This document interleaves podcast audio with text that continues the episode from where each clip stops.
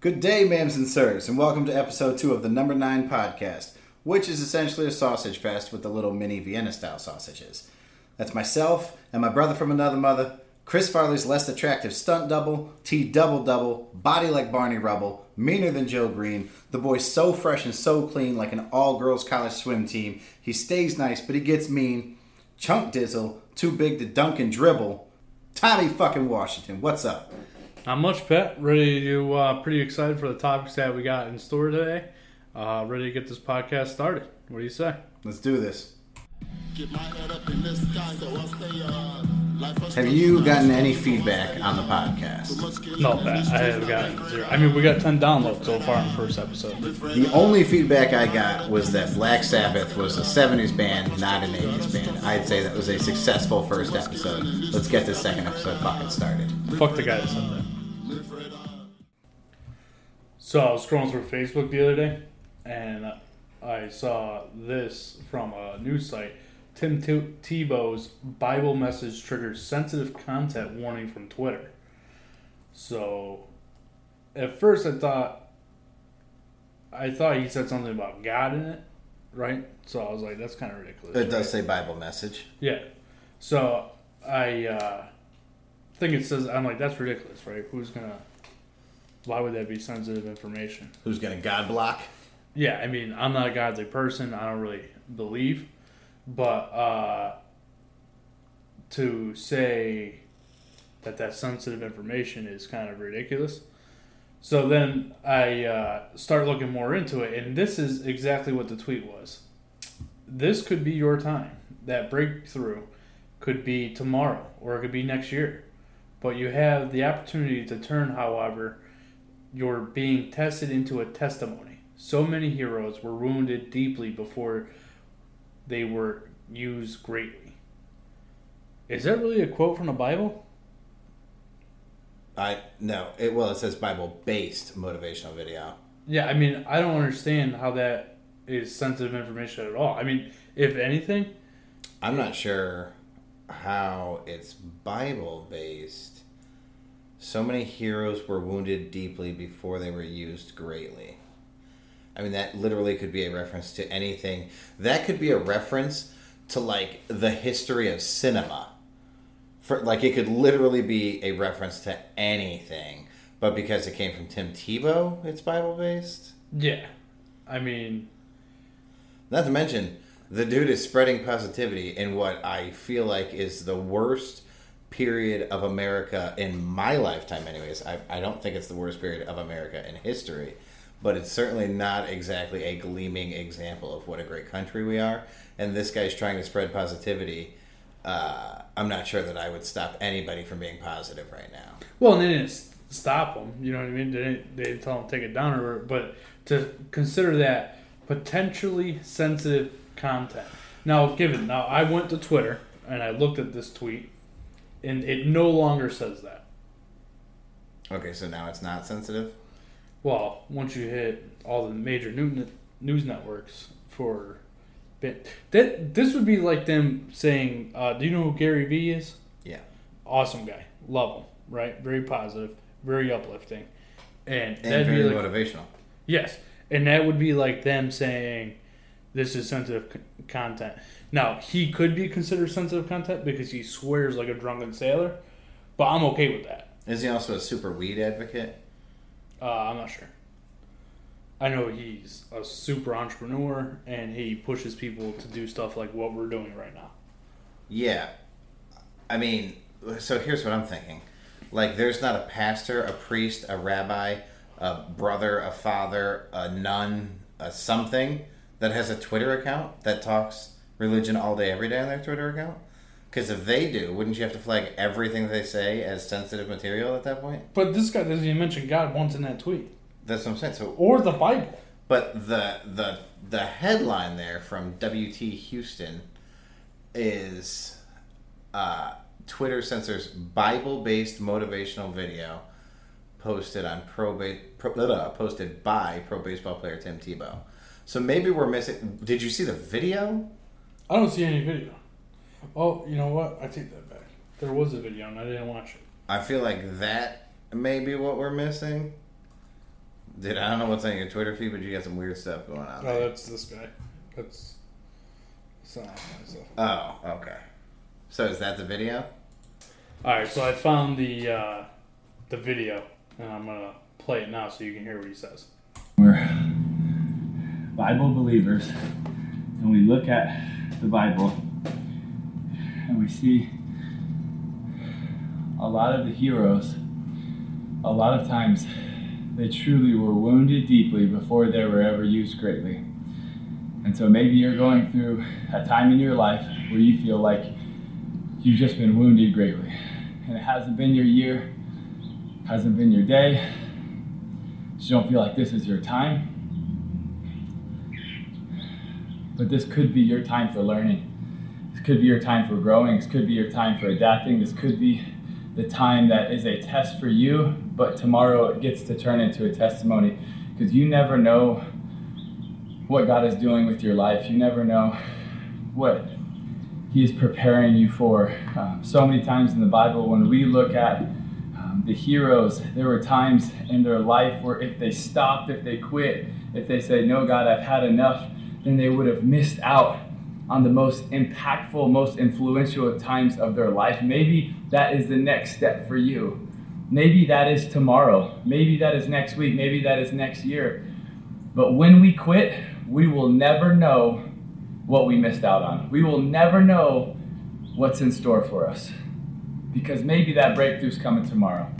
Maybe it's next year. Maybe you have still a little bit more time uh, going through a hard time in your life. But I can tell you this we get to trust an unknown future to a known God because we know how much He loves us. We know what He did for us in sending His Son. He gave His best for us. He gave His best for us. And when we remember that, then we can have trust in the character of our God because we know how much He loves us.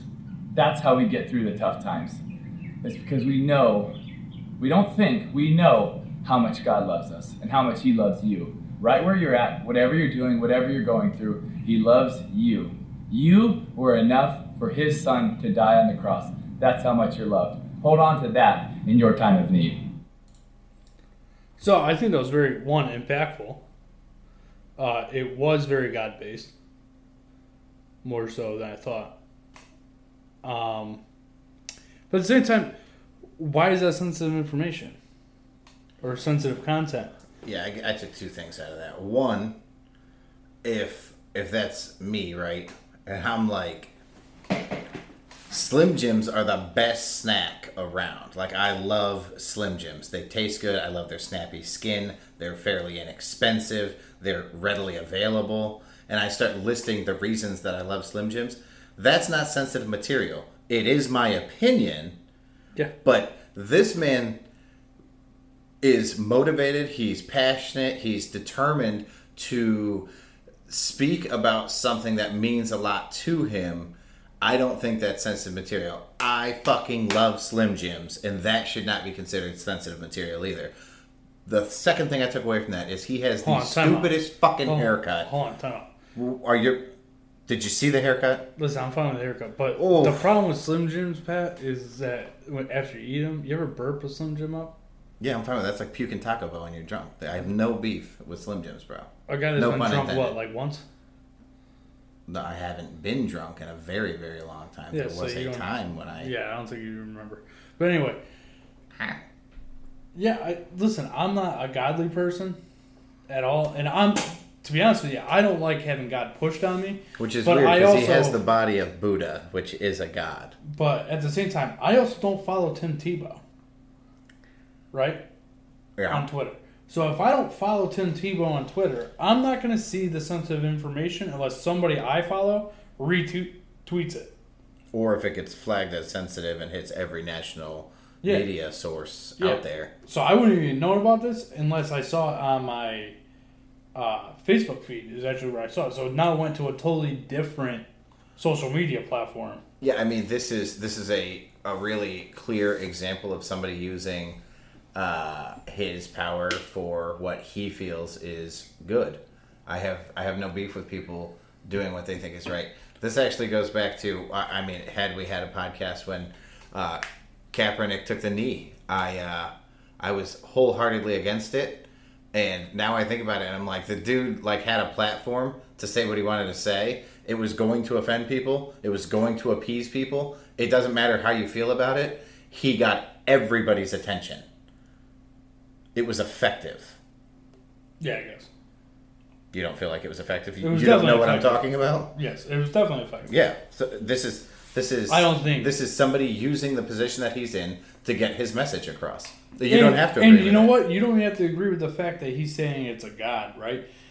Just he's spreading positivity. Yeah. Like like and he's telling you to basically believe in yourself.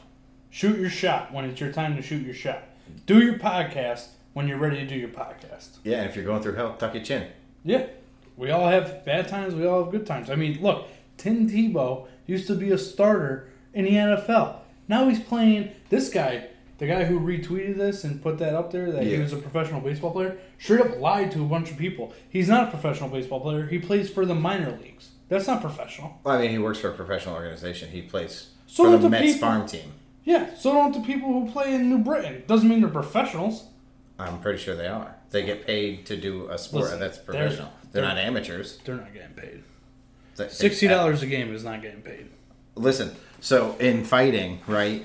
Yeah. The, the difference between a pro fighter and an amateur fighter is did you collect a purse? You don't have Listen, to win. I'm you don't have to lose. I'm It's if you get fifty bucks for being there, This you are poor considered a pro. making no money. I mean, I feel bad for Tim. I don't think that he is making nearly as much as he made in NFL. And since we're on the topic, I don't think he's making as much as he made while he was in college. That's right. I don't think he's making as much as he did when he was in high school working at Taco Bell in the drive-through. That's possible. You know what I mean? So, but yeah, I like. I don't get it. I don't get why uh, why our world is the way it is, especially with uh, people that are positive. It Doesn't make uh, a lot of sense to me. So, uh, staying on the topic of things I saw on the news or on Twitter uh, in the last couple days, did you see that Trump is trying to ban all of TikTok? TikTok, I did not. TikTok, Tac is a breath mint. TikTok is the popular app where moms dance with their daughters, and uh, I'm trying to get you to physically assault me uh, repeatedly for different TikTok videos. So this is a true story. My wife posted a. Uh, she was posting on TikTok me on my back, even though I told her not to. Um, so she did a. We had a bear jump in our pool last year, and she posted a video of that with a montage to some music, and got over hundred thousand likes on it. So that's pretty cool. Which brings us to my idea where we make a series of TikTok videos. And please, if you're listening to this, give some feedback in the comments or if you see us that this is a genius fucking idea and you would love to see it happen. Uh, where we make a series of videos where Tom hurts me with different things, like he staples me or he tases me or he throws a fucking dart at me. Can I Uh, shoot you? Can you shoot me with what? A gun. Tom, I tried to show you the video of two guys shooting each other in the foot, and you couldn't handle it. You think you can handle shooting me in the foot? I handled it. The guy was just a moron.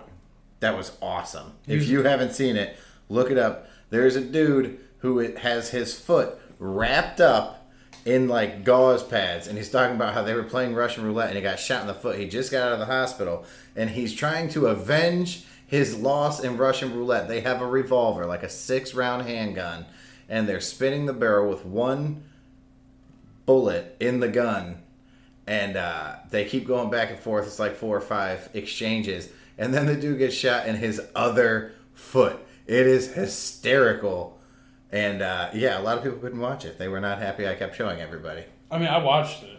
It's just that guy. It like you ever see something embarrassing and you just can't stand to watch it. No, You've never seen nothing like that. No. That, that you feel embarrassed for the person. no, I have Like- to. I have to watch it more and more times. I felt so dumb for that guy because Oof, he there was so much blood. was a moron. Uh, By the way, your foot is a bleeder. In case you didn't know. hands, feet, and face. Hands, feet, and face. So uh, we got a little off topic there. So we're talking about TikTok. So Yeah, TikTok. Uh, so Trump and I like I've heard this circling around that uh, TikTok is stealing people's information because it's a Chinese-based company and they're going to try and use it against us. Um, so Trump came out Friday, July 31st, and said uh, while he was on Air Force One that he was going to ban TikTok you using an executive order within the next 24 hours. Uh, I gotta say, like, I don't know enough about it, and I've read into it a little bit. Um, it seems like that there's some sort of proof there that they're stealing some information from us, and that the only way they're gonna get out of it or be able to keep it in the United States is if they sell it, and it looks like Microsoft is the number one bidder on that. So uh, Microsoft makes everything better, I guess. So why not? Yeah, I don't. Uh, I mean, if we go back five years when we started talking about, like, you remember the uh, the PlayStation, the little camera where PlayStation Motion, I think is what it was called, or the Xbox Kinect. Yeah, the Xbox kind Uh, people were saying like, you know, tape over that camera or you know block those things because it was all Russian spies or Chinese spies or whatever spies stealing your information. My answer then was, I'm not doing anything that's like you know like I'm fine with people stealing my information if it's me sitting on my couch because I'm not doing anything wrong. Now my view on that has changed because I no matter what it's not about what I'm doing wrong or what I'm doing right. It's about just me having the right to my privacy, and I I don't think that anybody should be able to have those things. Um, if they posted a warning on TikTok or put like age restrictions on TikTok, I think that's a much more appropriate re- reaction to what's going on, whatever it is. I don't know enough about it.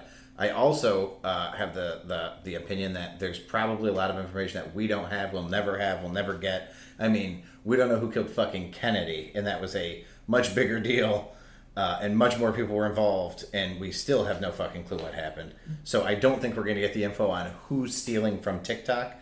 Um, Well, but because it's a Chinese run uh, TikTok company. is. Yes, it's owned by a Chinese company, and they're saying. I think the fear is that they're using it to plot against us. Maybe they're gonna make a bunch of uh, doppelgangers and start to replace us and kill us off one by one, and it'll actually be uh, like AI or something, Maybe they'll mail us a bunch of seeds for flowers and plants. like magic beans. That actually happened last week. Huh? People all over America got uh, packages full of seeds from Chinese, like Oh, you know, I saw a meme about that with the fighting like the plants from Mario. yeah, yeah, yeah. And yeah. So there's like warnings, like not to plant the seeds, and I'm just like, like what the fuck is the plan? Like Corona's not bad enough. It's probably Corona seeds. I don't think that's a thing. I don't think we grow Corona. Listen, it's the Chinese virus. Oh Jesus. Oh.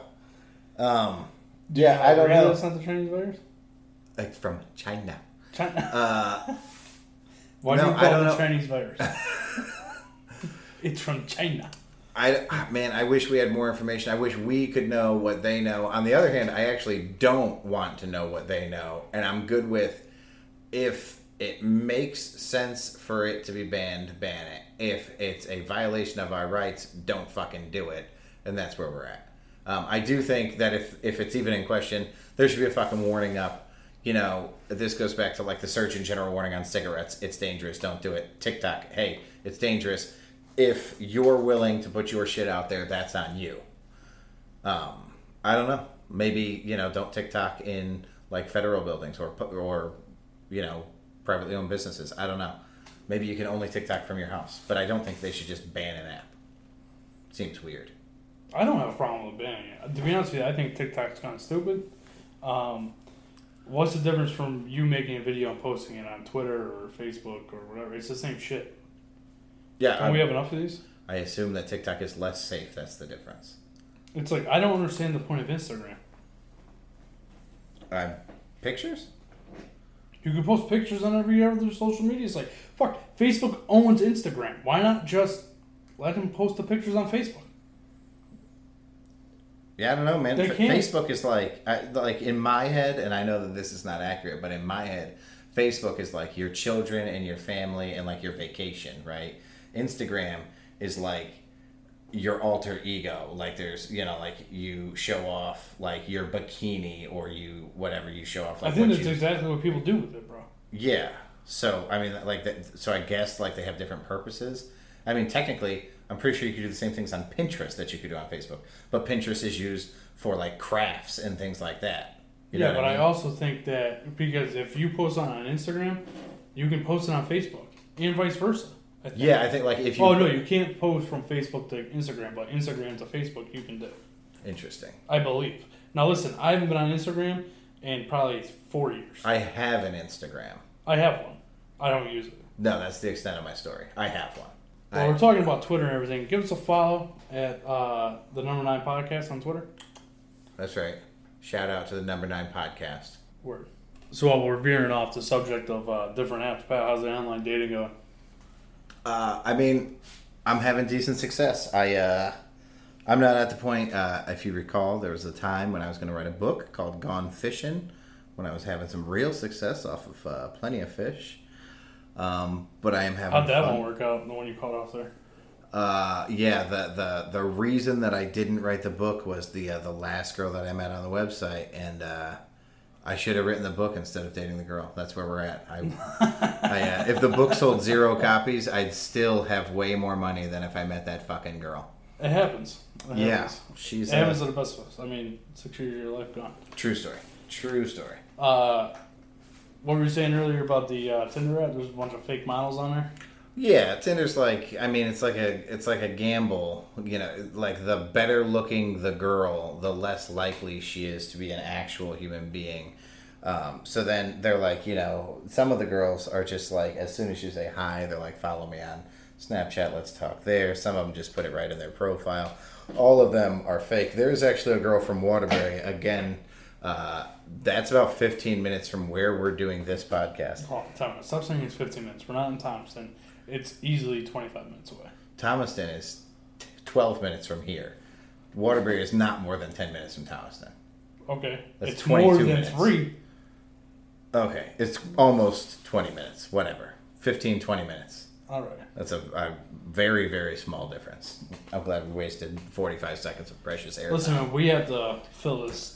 These To any- time to anybody who's listening to this, I apologize that Tom's a, uh, whew, a nitpicker. I'm Uh, sorry that Pat doesn't know how to tell time. That's, uh, that's, all right. That's not telling time. I can read a clock, asshole. All right, if you say so. anyways, she's from Waterbury, this chick, and uh, she like initiates a conversation with me, whatever. So as I'm talking to her, She initiated the conversation. yeah, which is a dead giveaway. Listen, uh, for anybody who doesn't know what I look like, I'm fat. I have red hair. Uh, I'm. I have horrible tattoos. I like like old school. Don't get me wrong. I love my tattoos. His beard is atrocious. They're very well. old school. My beard is the exact same as Tom's, so that's No, man, yours weird that wraps underneath the insulting it. fucking chin and stuff. That it hides my second chin. My beard is like a like a cloak for the second chin. All right. Um, so I'm not going to do that. It'll bother me too much. Well, whatever. I'd rather not look like I have multiple chins. All right. But Um, but so this chick is a straight up prostitute. Like there's no other way to word it. I'm not mistaking what she has said to me. She's like, follow me on Snapchat, meet me there. Um, and she, again, this was like a real conversation. This was a human being, so I'm like, okay, whatever. Um, but then we're on Snapchat, and her Snapchat is like it has, it's like you can book an appointment for this girl to visit you um, and there's like hourly rates and stuff. so I wouldn't call her a prostitute. She's an escort.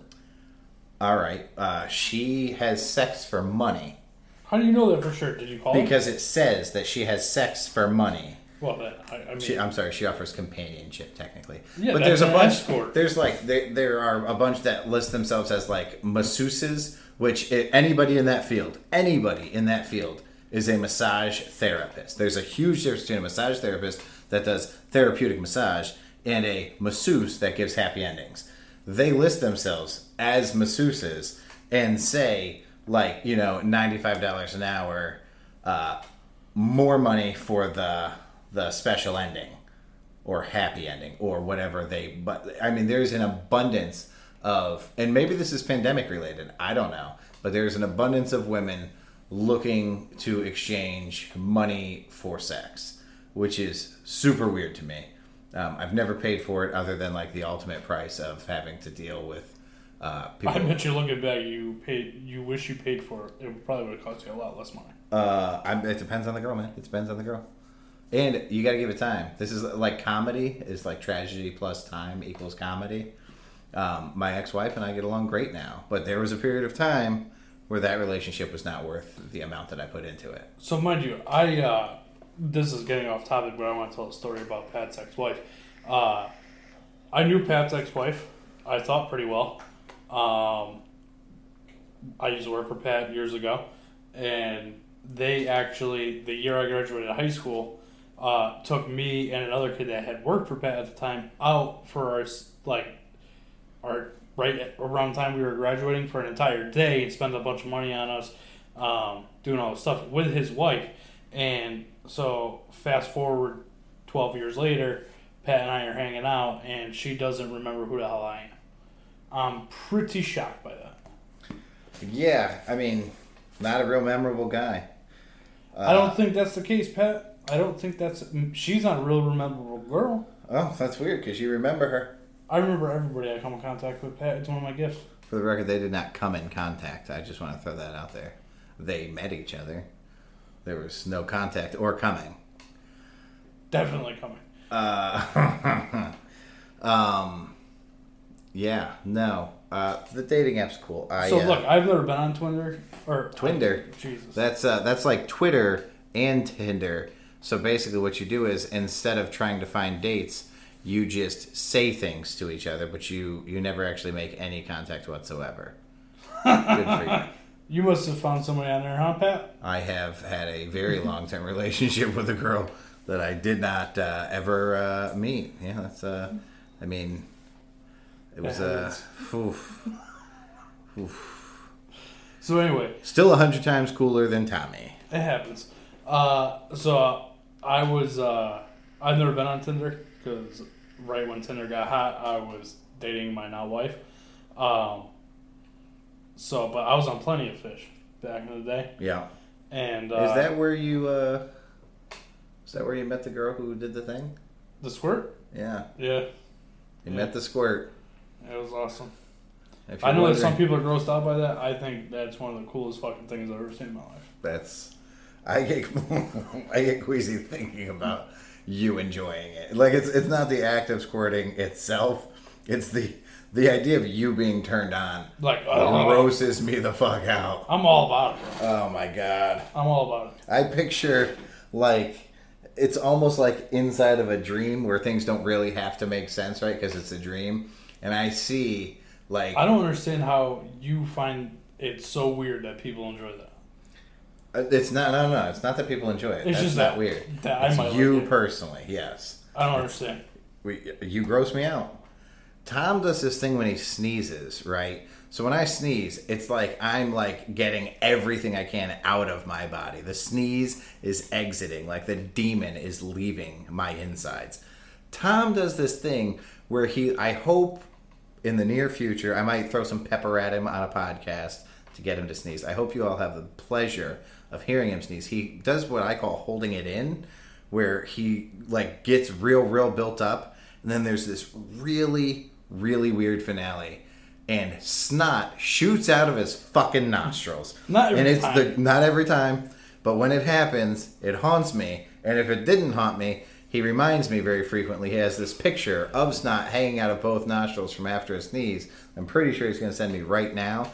And he will randomly send me this picture, like in the middle of a workday or like on my lunch break when I'm eating. And I open it up, and it's just Tom with two huge snot missiles, much bigger than snot rockets, hanging out of his nostrils because he's the most disgusting human being on the planet. Pat, I took that because. By the way, Mason, sorry to interrupt you. Mason, who's our buddy who wants to be on the podcast, we're going to have him on for an episode, got a new baby girl, Willow, who is uh, just adorable. She looks just like him. It is like a little baby Mason. Mason saw the picture of the, the, the main picture of the podcast of us wrestling in the front yard, or me wrestling and you laying there, um, and uh, referred to you as a massive black bear. Yeah, I saw that. He posted that on the page. Classic. Makes me happy. All right, I'm down with that. Yeah. I don't know if that's a fat joke by Mason or whatnot. And back to the sneezing thing. Listen, my dad did that when I was a kid.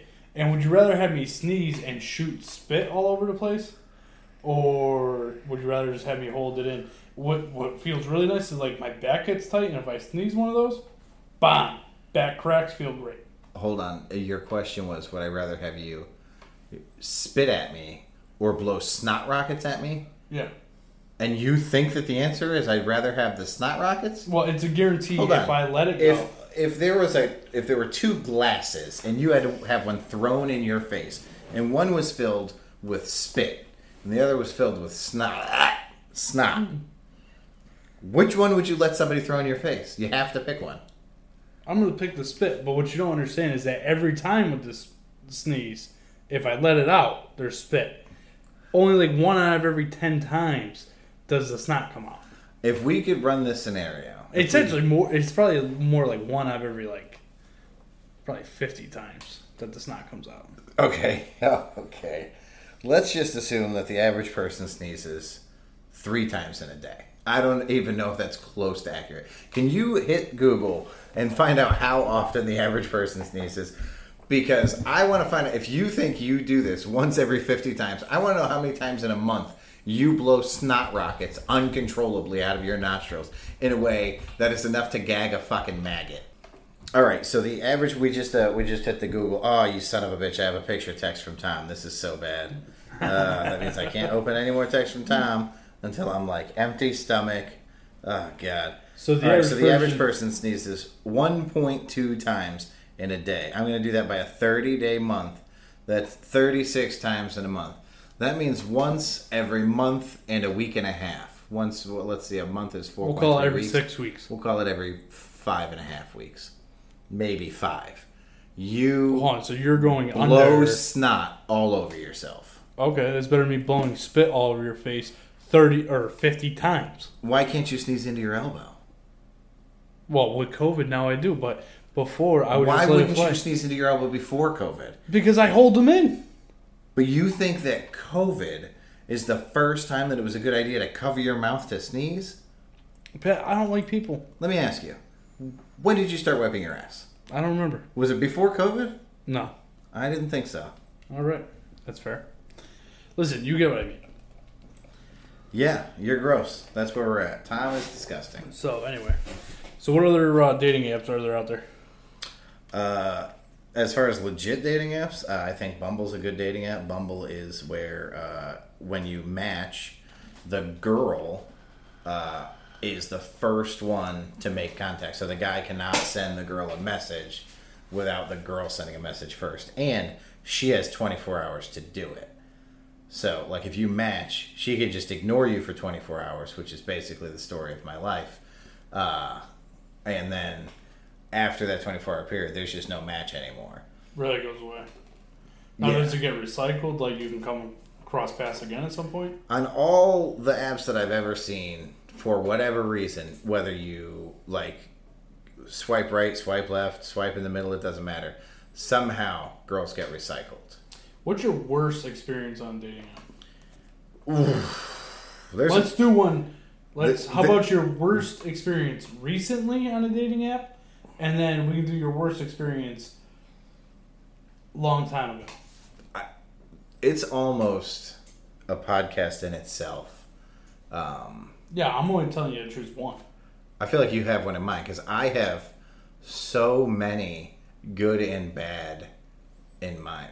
I think I have both one from recent, and w- when I say recent, I mean the last year and a half, and then when I say old, I'm saying maybe six years ago.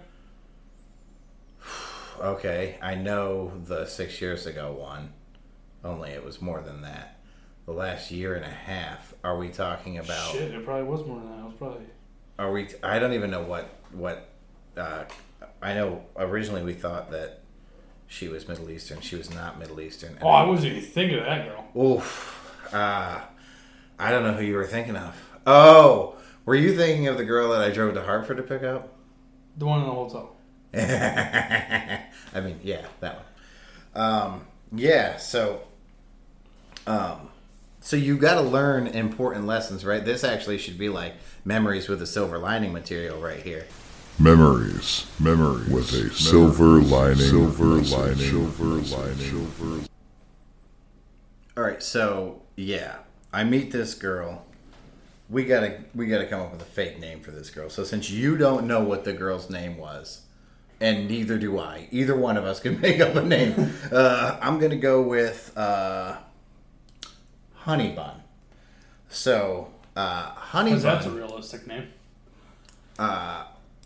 I'll get to. You know what? If you remind me at the end of this silver lining message, I will tell you why I came up with Honey Bun.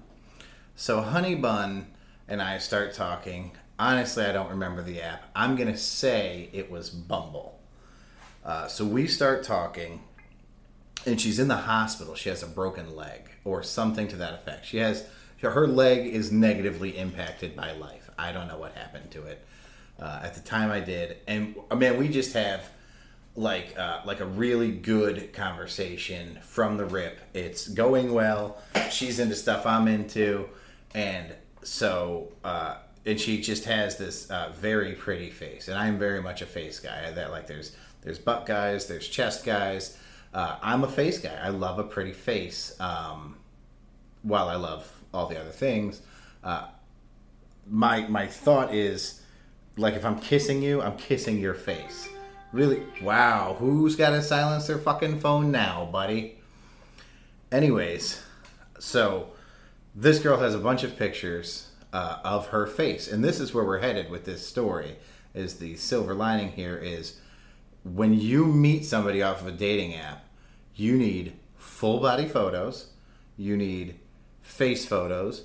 A phone call is not a bad idea, and maybe, maybe just maybe, a FaceTime. Like we have the technology to not set yourself up for failure. But this was I, I was just out of a, a long term relationship and basically like a rookie in the game again, right? Like I had taken a retirement and I've gone back. So this now I'm wearing the number 45 and I'm playing with a different team. I don't have Pippen with me. I don't have my my confidence up at all. So I'm not paying attention. I'm just excited to go meet a new girl and enjoy myself. So we talk. She's in the hospital. She gets out of the hospital, and I'm like, I'm a little bit skeptical because I've I've told some people about her, and they're like, the best thing you can do is like you need to like get a video with of her. I'm not even sure Face uh, FaceTime was a thing, but not super popular at the time. So I have her send me a video. What I'm not paying attention to is this video is also from the neck up. Again, this girl has a very pretty face. So I go to pick her up in Hartford. Now, this is like what, 40, 45 minutes? The drive? Yeah, easy. Yeah. So, um, I she has this great big bay window in the front of her house. She's staying with her parents. She says that she's staying with her parents because of the injury, right? So no big deal. I I, I got no beef with that. Um, I mean, fuck, you even had a problem if she was staying with her parents because that's where she lived? no, no, that wouldn't have bothered me. Okay. Um, but we had discussed this. We were getting along really well. Um, and we were going to get a hotel for the evening and uh, share each other's company, get to know each other a little better. So I see her stand up in this bay window. This girl who I would like to point out uh, one more time has a very pretty face. She stands up, and I'm looking through the bay window from the street, and I go, There's not a single chance on the face of this planet that that girl is this girl. This girl is very, very big, which I realize how shallow and superficial that makes me sound. But this girl has purposely hidden her body from me. Oh, so she's the wrong person. Maybe she did that because of people like you, Patrick. I'm not done with her dishonesty, okay? Because I okay, so I take the heel turn at the end of the story, but there's a lot of buildup. Like Anakin didn't just join the fucking dark side; he did it for what he thought was the right reasons, and I stand by Anakin's decision. Anakin did what he had to do to keep Queen Amidala alive. Anyways, shout out to Star Wars fans. So she waddles her ass outside, okay? You are such a fucking prick. Maybe she waddled like a penguin. I didn't say she was. Uh, well, I did before. Anyways, so she has suitcases with her. That was plural. Multiple suitcases. They don't match. Her luggage doesn't match. But clearly, she is like a she is she has invested in a long term plan wherever she's going. But for some reason, she's now loading the suitcases, and I'm helping her load the suitcases for whatever reason. Because I've already driven 45 minutes. I got to see where the night's going. So we load these suitcases into my car, and she starts talking about how she's done with her parents. She doesn't want to be around them. They're awful. They they aren't letting her heal. I don't know. She's significantly. I, I want to say she was on her profile. She was in her late twenties. It might have been early thirties, but I'm almost positive it was late twenties. In real life, I don't think she was anywhere near her twenties. I think she was closer to forty tons. And You are a fucking horrible person. which part? Because she was old. yes. Okay. Listen, my point is those pictures of what I assume were her much better looking sister were very misleading. And the video that she sent or had her sister send was not the girl. And I, listen, it was very similar, very similar to the girl, but also very, very different. Either way, now I'm in a very awkward position because I'm just out of a relationship. I've connected really well with this girl. I feel like she's lied about a lot of the things that I felt were like a part of our newfound relationship. This has gone on for like a week, week and a half of her and healing in the hospital. Like pretty much getting married at that point. Well, we had we had had a lot of very long like we were talking all day every day. So I was very excited for this night. Uh, so now I'm watching her check into this hotel because she has called ahead and set this up, um, which also should have been a red flag for me because she was very enthusiastic about this. And I cannot reiterate that no girl should ever be enthusiastic about hooking up with a guy that looks like me. Um, so we get the room.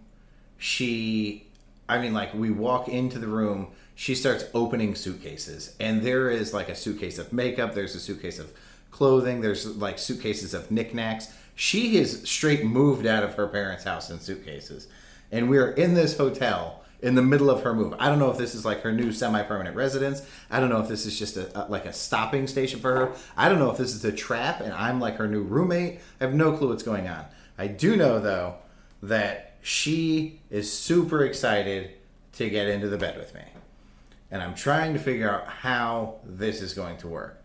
Uh, not like position wise, because I already know I'm on top.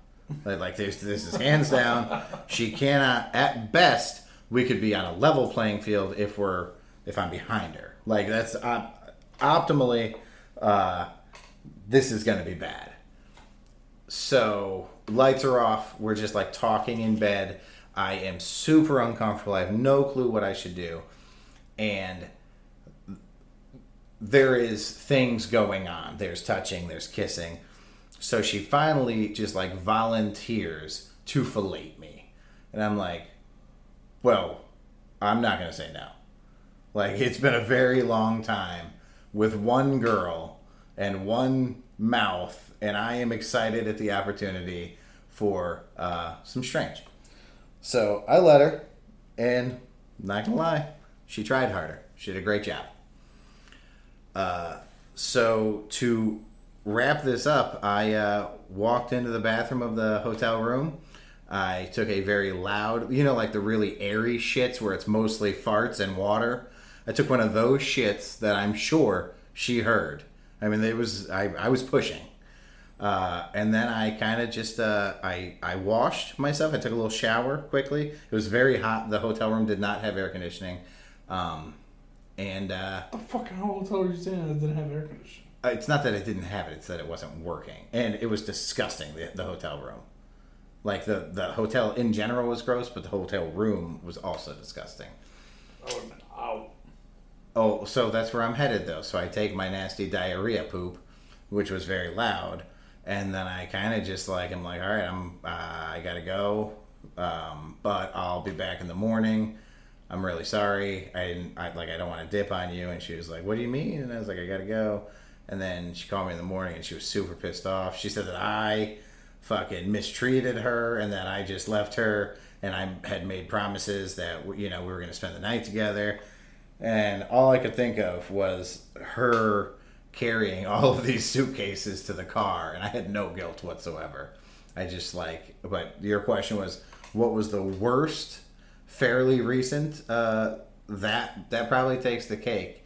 I called her honey bun because uh, remember that song that we used to freestyle back in the Bristol, back in the store in Bristol, and it was uh, it was tons of fun. She's tons of fun. It's Mickey D's fries and honey buns. So that's where Combination honey bun came from. runs. Yeah, combination that'll give you the runs. Exactly. So that's a that's a lot of where that name came from. And uh, again, I don't feel bad about this, man. I feel like uh, to a degree you should. Silver. Hold, hold on. The silver lining to this story is I learned a lot about online dating.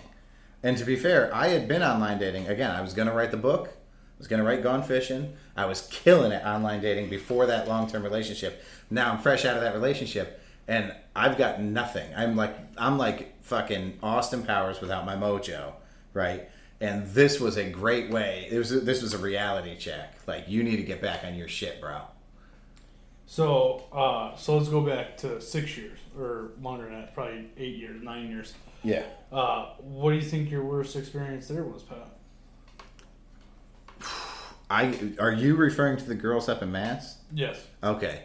So this one's an easy one to name. We're gonna call her the mass hole.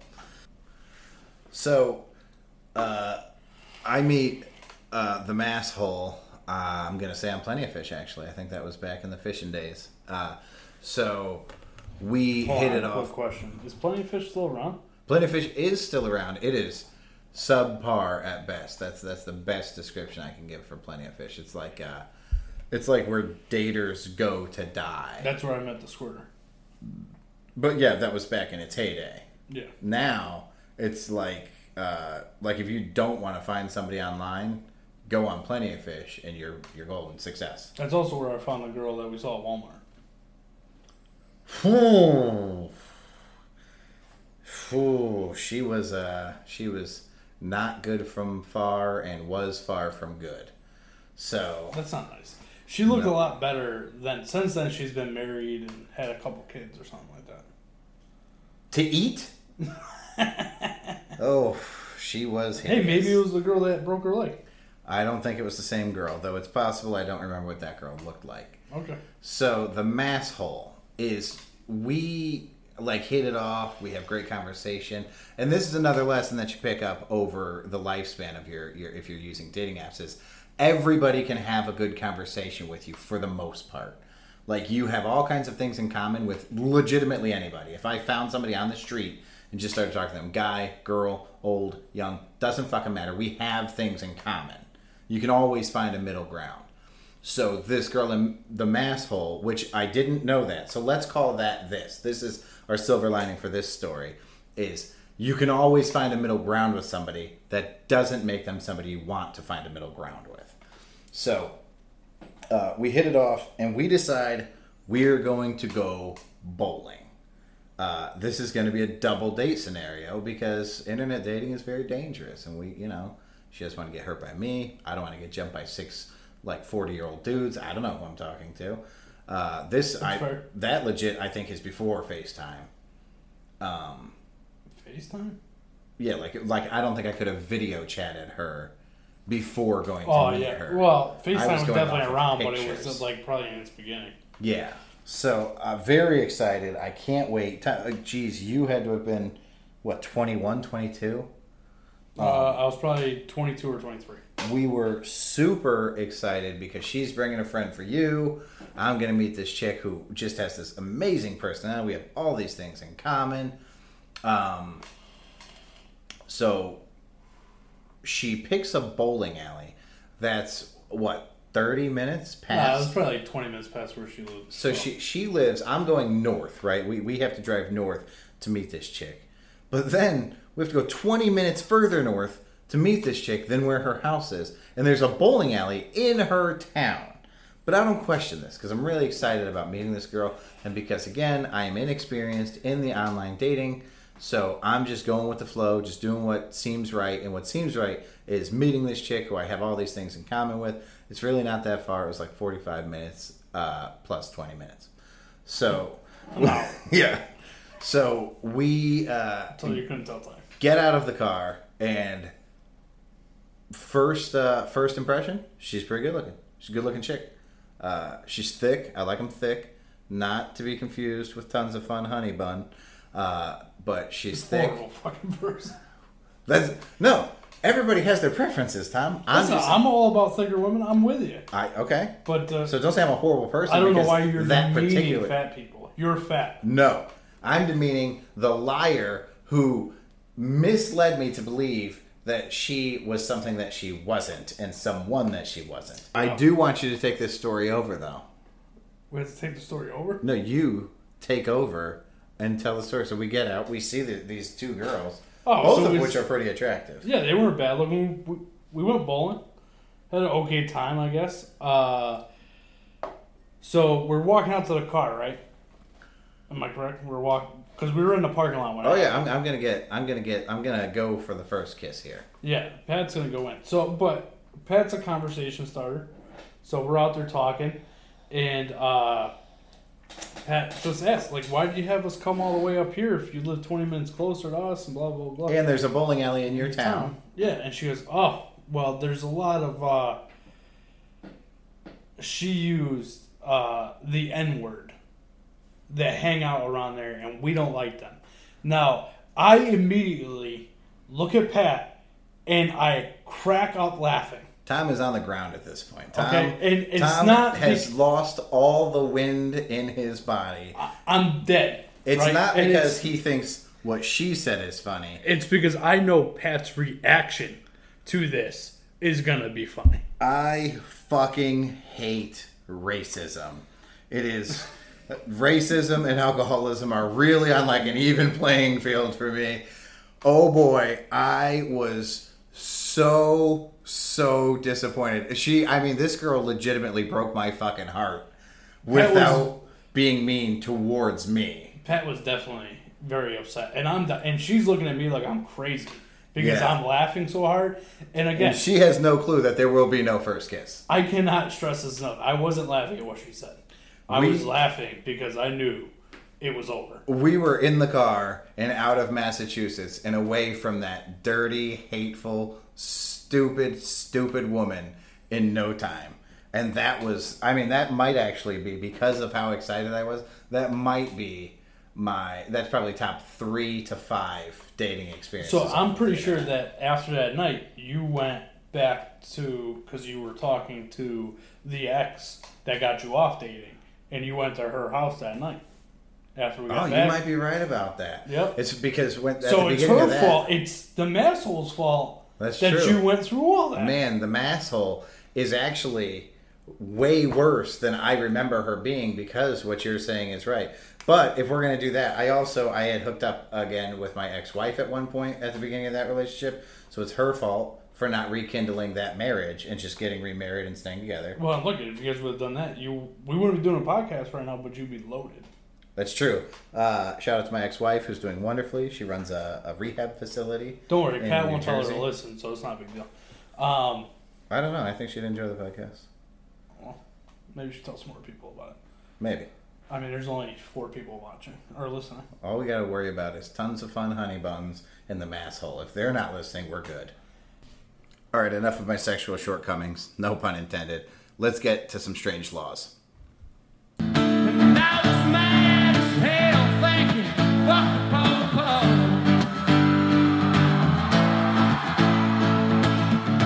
And I wonder why folks don't trust him no more. All right, so today we're going to do uh, strange laws of- of Alabama. We're going to start right at the top of the list. Pat, you got this page open? I'm open. I'm ready. So it is illegal to dress up as a priest on Halloween. Uh, also, any you can't dress up as a nun, priest, rabbi, or any member of the clergy. It's a it's a misdemeanor, and you can be fined up to five hundred dollars. Now, listen, I haven't been a kid for a long time, but did you ever have the want to dress up as a priest? I don't think uh, that I've ever desired to dress dress up as a priest. Now, I will say uh, there are jokes that write themselves in this. I mean, Yeah, I mean, I some of them would end with uh, it's like taking candy from a baby. Uh, I, if anything, I think dressing up as a priest is probably the best, the best thing for Halloween at this point. Knowing now what I know, I- As far as uh, people in general, sure, mainly the Catholic religion. that's I. There are a few uh, bad A few. seeds. Have you ever seen the movie Spotlight? I've never seen Spotlight. You should watch it. There's more than a few. At the end of it, it actually shows all. Um, anyway, moving forward, uh, it is illegal to wear a fake mustache that causes laughter in church. A lot of things to do with church is illegal in Alabama or you against know. the church. That that may or may not be part of uh, a very strong religious area. Uh, a fake mustache that causes laughter in church. So basically, Groucho Marx is not allowed to go to church in Alabama because his was painted on.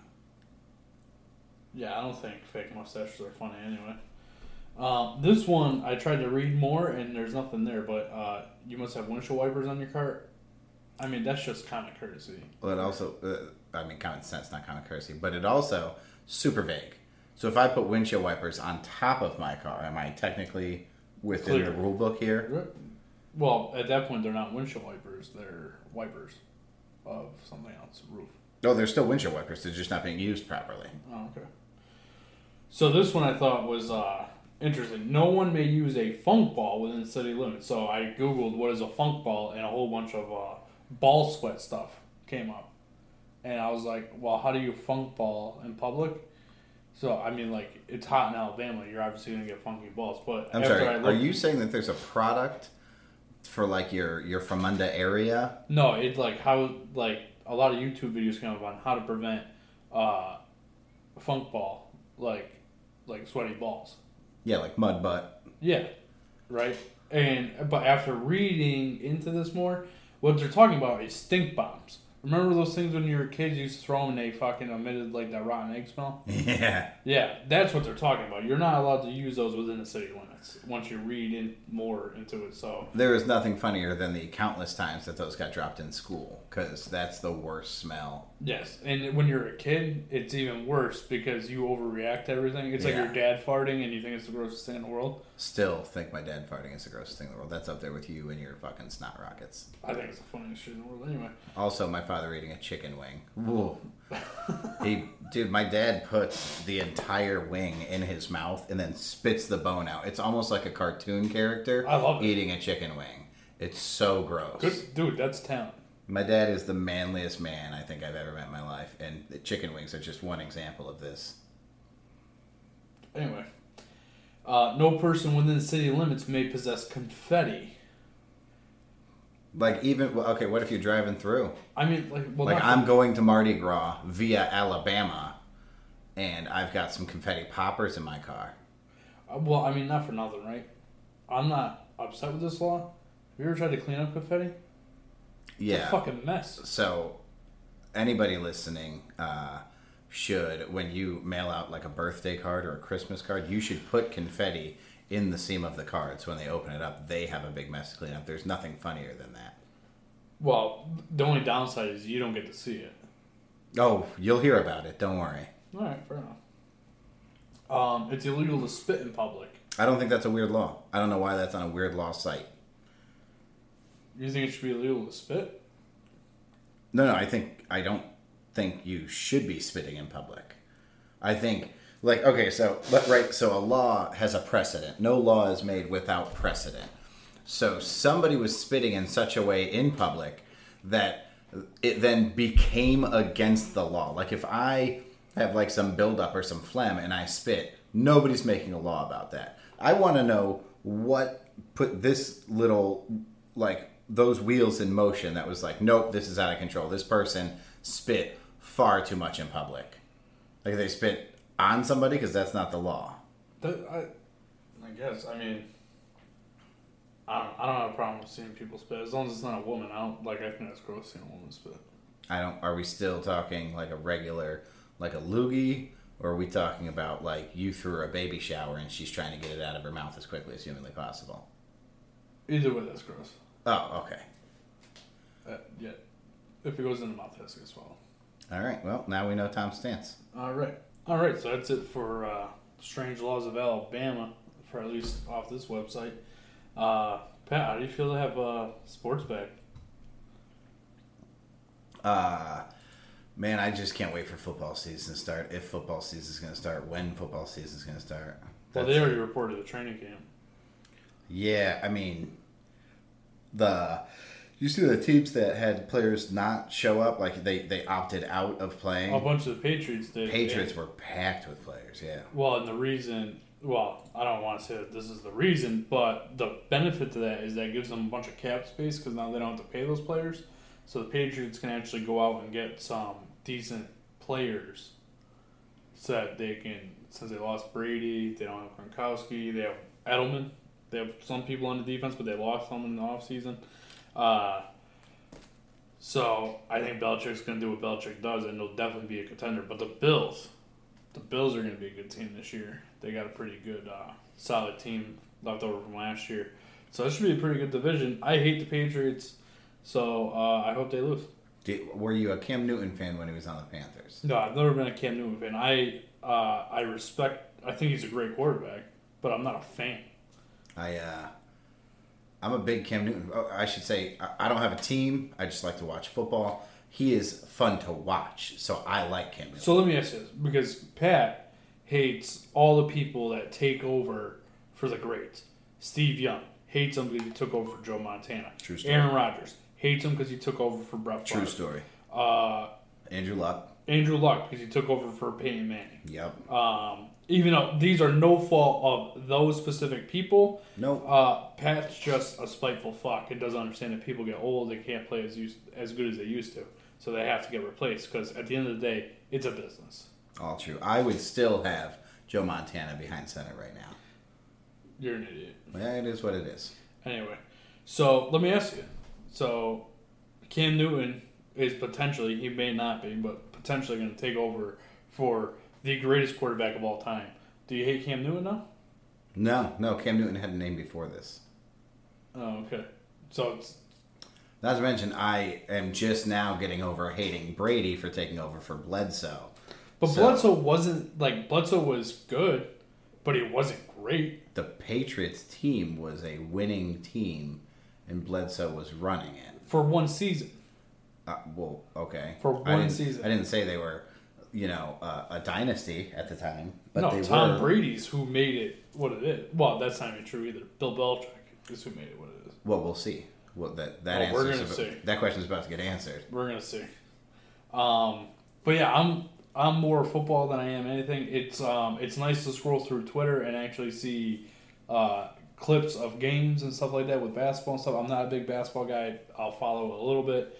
Um, LeBron seems to always be in the news, so there's always something going on with him. But baseball's back. I'm not a huge baseball fan, but I follow the Red Sox. Um, they got beat up last night by the Yankees, um, but it's good to have it back. Thanks to Fight Island, UFC was not uh, too dramatically affected. Like I, I watched the UFC's on pay per view, um, and they were totally watchable without the crowd, which is which is weird. To like, so I'm also a huge pro wrestling fan. Not watchable without the crowd. It is not even stomachable. Well, and that's I'm, I'm a 30 year wrestling fan. I've watched since I was a little guy, and I love wrestling. And I can't bear the thought of even watching a single episode right now. I'm so out of touch with it. It's unbelievable. Well, but also the UFC is straight up fighting, so they're not And there for the it's crowd. It's one on one, yeah. And like the crowd doesn't have a part in the show. where with wrestling it does, Yeah. and Um, they act like the crowd's still there. Which is super weird. I wish so much that they would change the way they're doing professional wrestling right now to not involve the crowd. A, that doesn't exist.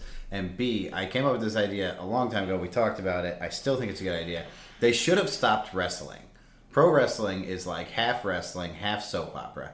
They should have kept the soap opera going. They should have had like little breakout fights like backstage or little fist fights, you know. Yeah, but we're in the middle of four months. How, how do you do that for four months? Well, every single television show in the history of television has done it. I hear They've all had dramatic storylines without people jumping off the top rope. Wrestling's actually the only one that does that. So they could do it. It's totally reasonable. And they could have built up so much anticipation for when they did have a crowd. And it could have been a time that storylines really came to a close, which now that I mean, I don't know what they're doing. Can I was- spoil it- something for you?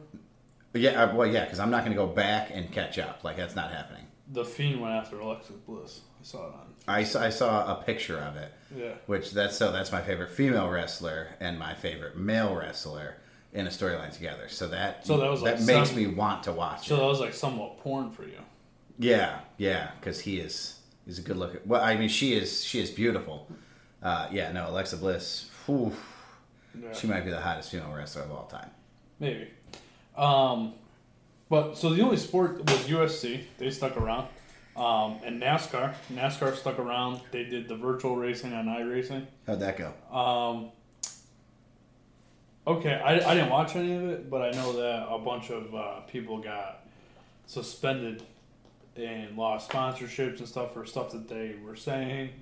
One guy used the N word, uh, lost his ride, which was weird to me. He he, it was Kyle Larson, and I believe he is, he's not black, but he um, is not white. He's a different ethnicity. I think he's uh, from the Spanish descent, and he got fired, like which is justifiable, I guess. I mean, you shouldn't be using those type of words, and why would you, especially like what what what's different from you being in a fake cockpit driving a car, and being in the real cockpit driving a car and not using like what led you to use that word? when they're in the cockpit, their fans can listen to like the individual Yes. cars. Yeah, so so it is standard for him to know better than to use that word in the privacy of his car. Yes, exactly. Yeah, so there's really no excuse for it. Now this comes back back like to the Tebow thing, right? We talked about Tebow being a person of influence and using his influence for good. That should not be censored. This guy is using his influence in a very negative manner, whether it's just not watching himself or whether it's being purposefully offensive, maybe trying to catch a headline or two. Well, no, I don't think that was the case at all. I think, um, I think it was a mistake. You know what I mean? Which, uh, when you're a celebrity, you can't have those types of mistakes. You know what I mean? Because they're like, you can't be walking around saying that to anybody. Yeah, yeah, that's a. I mean, that's You should be saying that if you're a normal person. Never that wasn't fine for. Hulk Hogan 10 years ago. Yeah. In a private conversation that happened to be recorded because his son was in prison and they were on the phone and he dropped the N bomb a few times. Um, so he got kicked out of the Hall of Fame Yeah, that's great. Like, and yeah, wasn't on the product for almost, I mean, it was years, um, Yeah. which was a welcome dismissal because I am not a Hogan fan. But but was it's it the same just- thing. This this guy cannot. uh, Well, no. Was it justified? Do I think that Hogan should have been punished for something that he felt privately? No. The fact that it leaked is uh, you have to react to that as as Yes, company. but but at the same time, like I get it, like you have to react, like you said, but at the same time, like he he was doing it in the what he thought was private.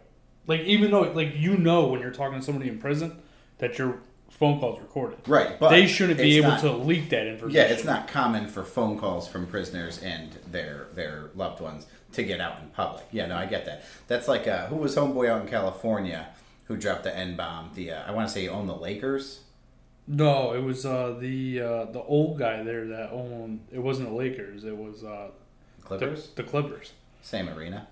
So that guy. Um, now you know me. I I hate hate hate racism, but that guy said all kinds of things to his wife in the privacy of their own home. Didn't know he was being recorded, from what I understand, and she then leaked all that stuff, and he caught hella shit for it. It completely altered the way he was living his life. It, I'm sure it still to this day affects him in some way, shape, or form. That I don't agree with. I don't agree with his stance one bit. But in The the, privacy of his own treated, yeah. home, he should be able to have an opinion. He should be able to vocalize that opinion. And I got news for you. If you think his wife was innocent in that, she married him. She knew who he was. And then when she was done with him, she went, Well, now I'm going to show people what an ugly person he is. To me, that showed what an ugly person she is because she married him. She knew who he was. So she obviously either shared those opinions with him or didn't mind that he had them. Well, no, I think because I think the the guy was like ninety or something, so she was obviously after the moolah. Yeah, it's still like she still was aware. Oh, of she's still a was. piece of shit. Yeah, f- for throwing him under the bus for something that she knew about all that time and kept quiet about for whatever her motivations were. Well, she couldn't get over the wrinkly balls.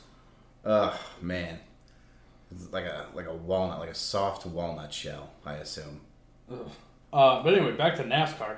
Uh, but I think this weekend, actually, uh, possibly today, today's Sunday, uh, they're racing up in New Hampshire, and I think they're allowing crowds of people. I think they've been allowing crowds of people in to watch the races. The new part of NASCAR is that they are, uh, as they're uh, driving, they're going to take left-hand turns. So that's super exciting. That's an addition to NASCAR this year. They're going to turn left all fucking day long. I don't which understand what I think hate- the fans are going to be excited for. I don't understand what your hate about it is. I mean, if you've ever seen it in person, which I know you haven't, you should. You know what I have done that was more entertaining on a global market scale than NASCAR is I have been blindfolded and then spun in circles like your left hand turns and then forced to swing a bat at a pinata. And that should be I if, think if we have to choose between those two sports, I say pinata baseball over NASCAR all day. I think if you went to a NASCAR race and saw how crazy, like, yes, they're taking a left hand turn, but there's a lot that goes into it, Pat. They're driving inches away from each other. These, these are some of the best athletes in the world. That sounds like Waterbury every morning when I'm going to work. Yeah, whatever Bunch you say of- about. Bunch of assholes trying to smash into my car and me playing defense. Yeah, sure. And they don't try to smash into each other's car. That's that's the skill is not crashing into each other's car unless your last name is Earnhardt and you you know Robbins Racing. See, I wasn't gonna make that joke. I wasn't gonna make the the the Earnhardt joke. Well, because you would have made a joke about him being killed in a car. That's true. Yeah, you're a horrible person. Hold on, this guy who died, Earnhardt, his slogan was "rubbing is racing." No, that wasn't. But Oh, have you ever seen Days of Thunder? he was the Intimidator, right? Yes. Yeah. Have you ever seen da- Days of Thunder? Is that with Tom Cruise? Yeah. No. Are you serious? Do you know why? Because it's about fucking race cars. It's fucking an awesome movie. That said, there's a new. Fast and Furious coming out, which for some reason I can't get enough of. Those fucking movies are good. I don't get it. Everything about them is stupid. They're not good actors. They don't have good storylines.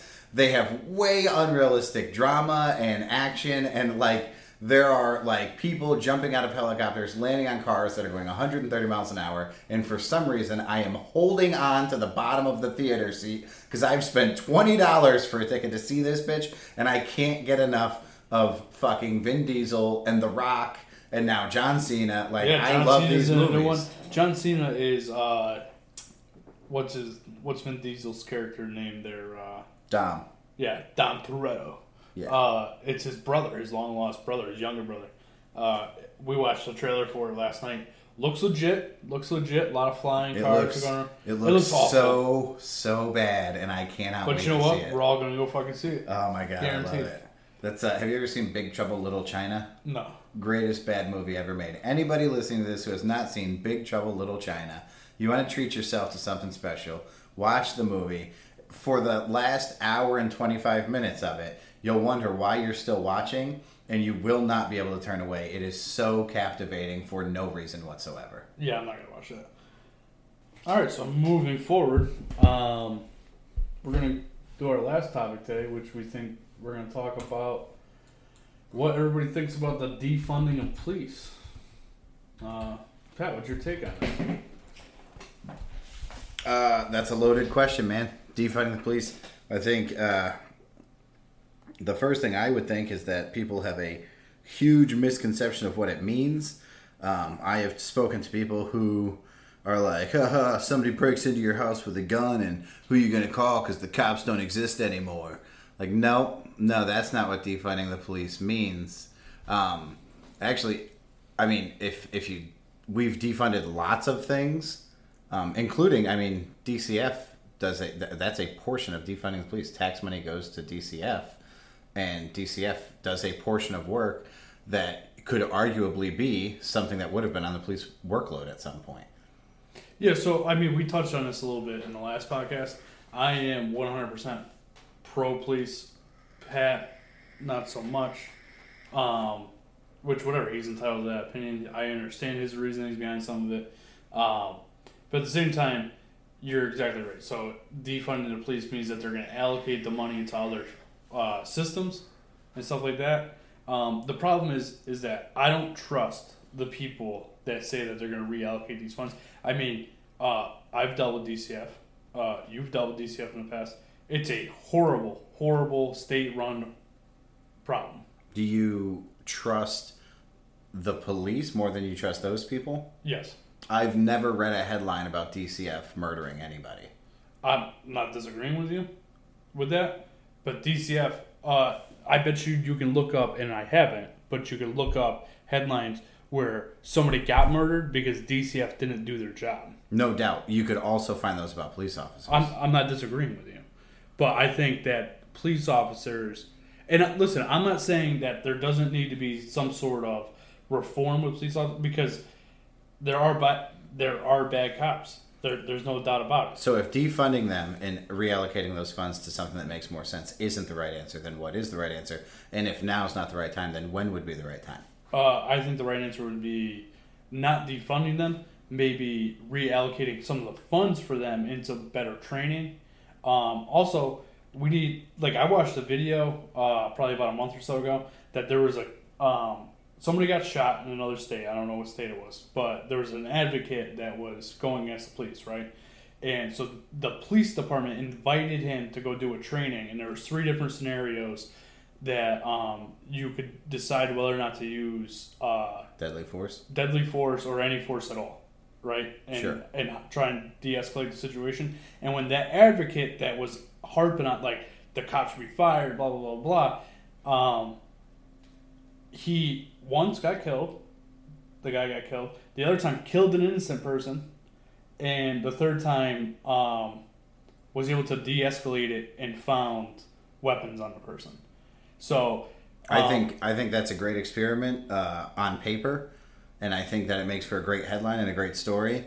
I also think that if you took somebody who complained about their food at a restaurant and brought them in the back in the kitchen and gave them, you know, like several trials to make a meal properly, they might burn one, they might undercook one, but that doesn't mean that like chefs are gods among people. Police aren't gods among people.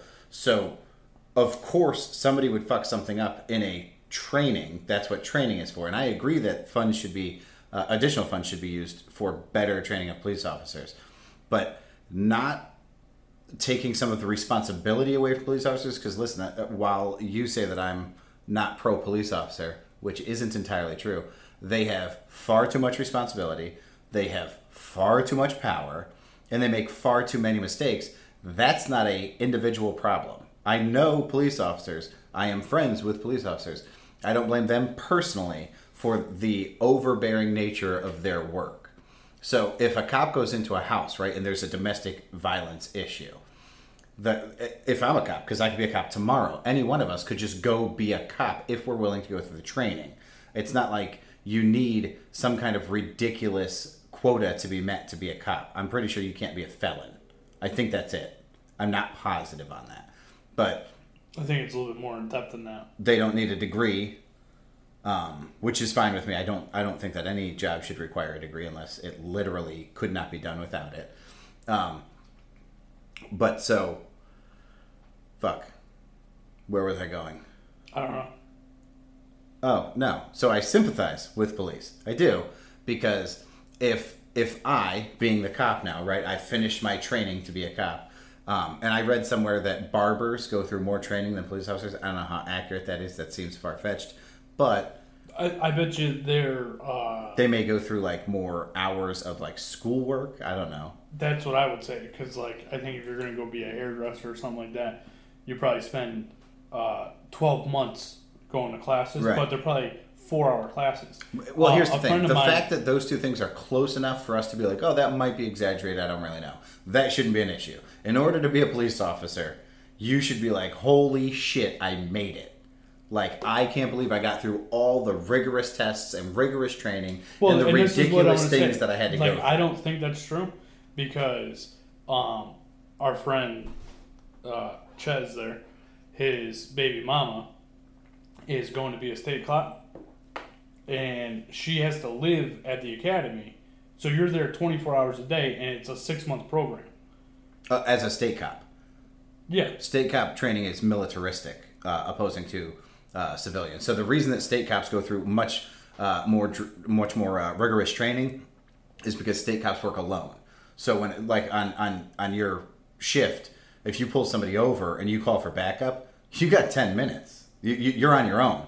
Where municipal cops, generally speaking, have partners or backup very close by. So Yeah. state cops, yes, go through much better training. So okay, boom, start there. Now all cops have to go through what state cops have to go through. That's a good start. yeah. I'm fine with any movement in the right direction. Um, look, like this is the way I look at it, right? And this is what really caught my attention. It, it happened about a month ago. Um, New New York City caught a billion dollars, defunded the police by a billion dollars in wake of all this stuff that's going on, and like from what I understand, New York City's way safer now than it was even twenty years ago. You know what I mean? yeah, New York City is not a bad place. Yeah, like it was portrayed to me like like there's bad parts, just like there's anywhere. Well, so But- a part of that is because of the mafia, um, but a lot of the mafia issue has been solved, and opening the bridge to New Jersey allowed the mafia to kind of like that was like funneling the shit down the toilet because Yeah. once they built the bridge to New Jersey, the mafia moved out of New York so that they could operate in New York but live in New Jersey. So that Yeah. that helped New York immensely. a little Tony Soprano going on, That's right. but um, to cut a billion dollars out of that, and listen, New York City is huge. They got to have. I was thinking about this morning. Say the average cop in New York City probably makes a hundred grand. I don't know if that's accurate, right? But I would say that's if they're not making a hundred grand, they should be, right? Police officers, Yes, and where New York City. they're not. Okay, but they should be. I'm hitting the Google. You make your point. Um, so to cut a billion dollars, and listen, it's not just cutting police officers out, right? But to cut a billion dollars, that's over a thousand, or it's over like a hundred thousand cops, which obviously that's not. They don't have a. Oh no, it's not a hundred.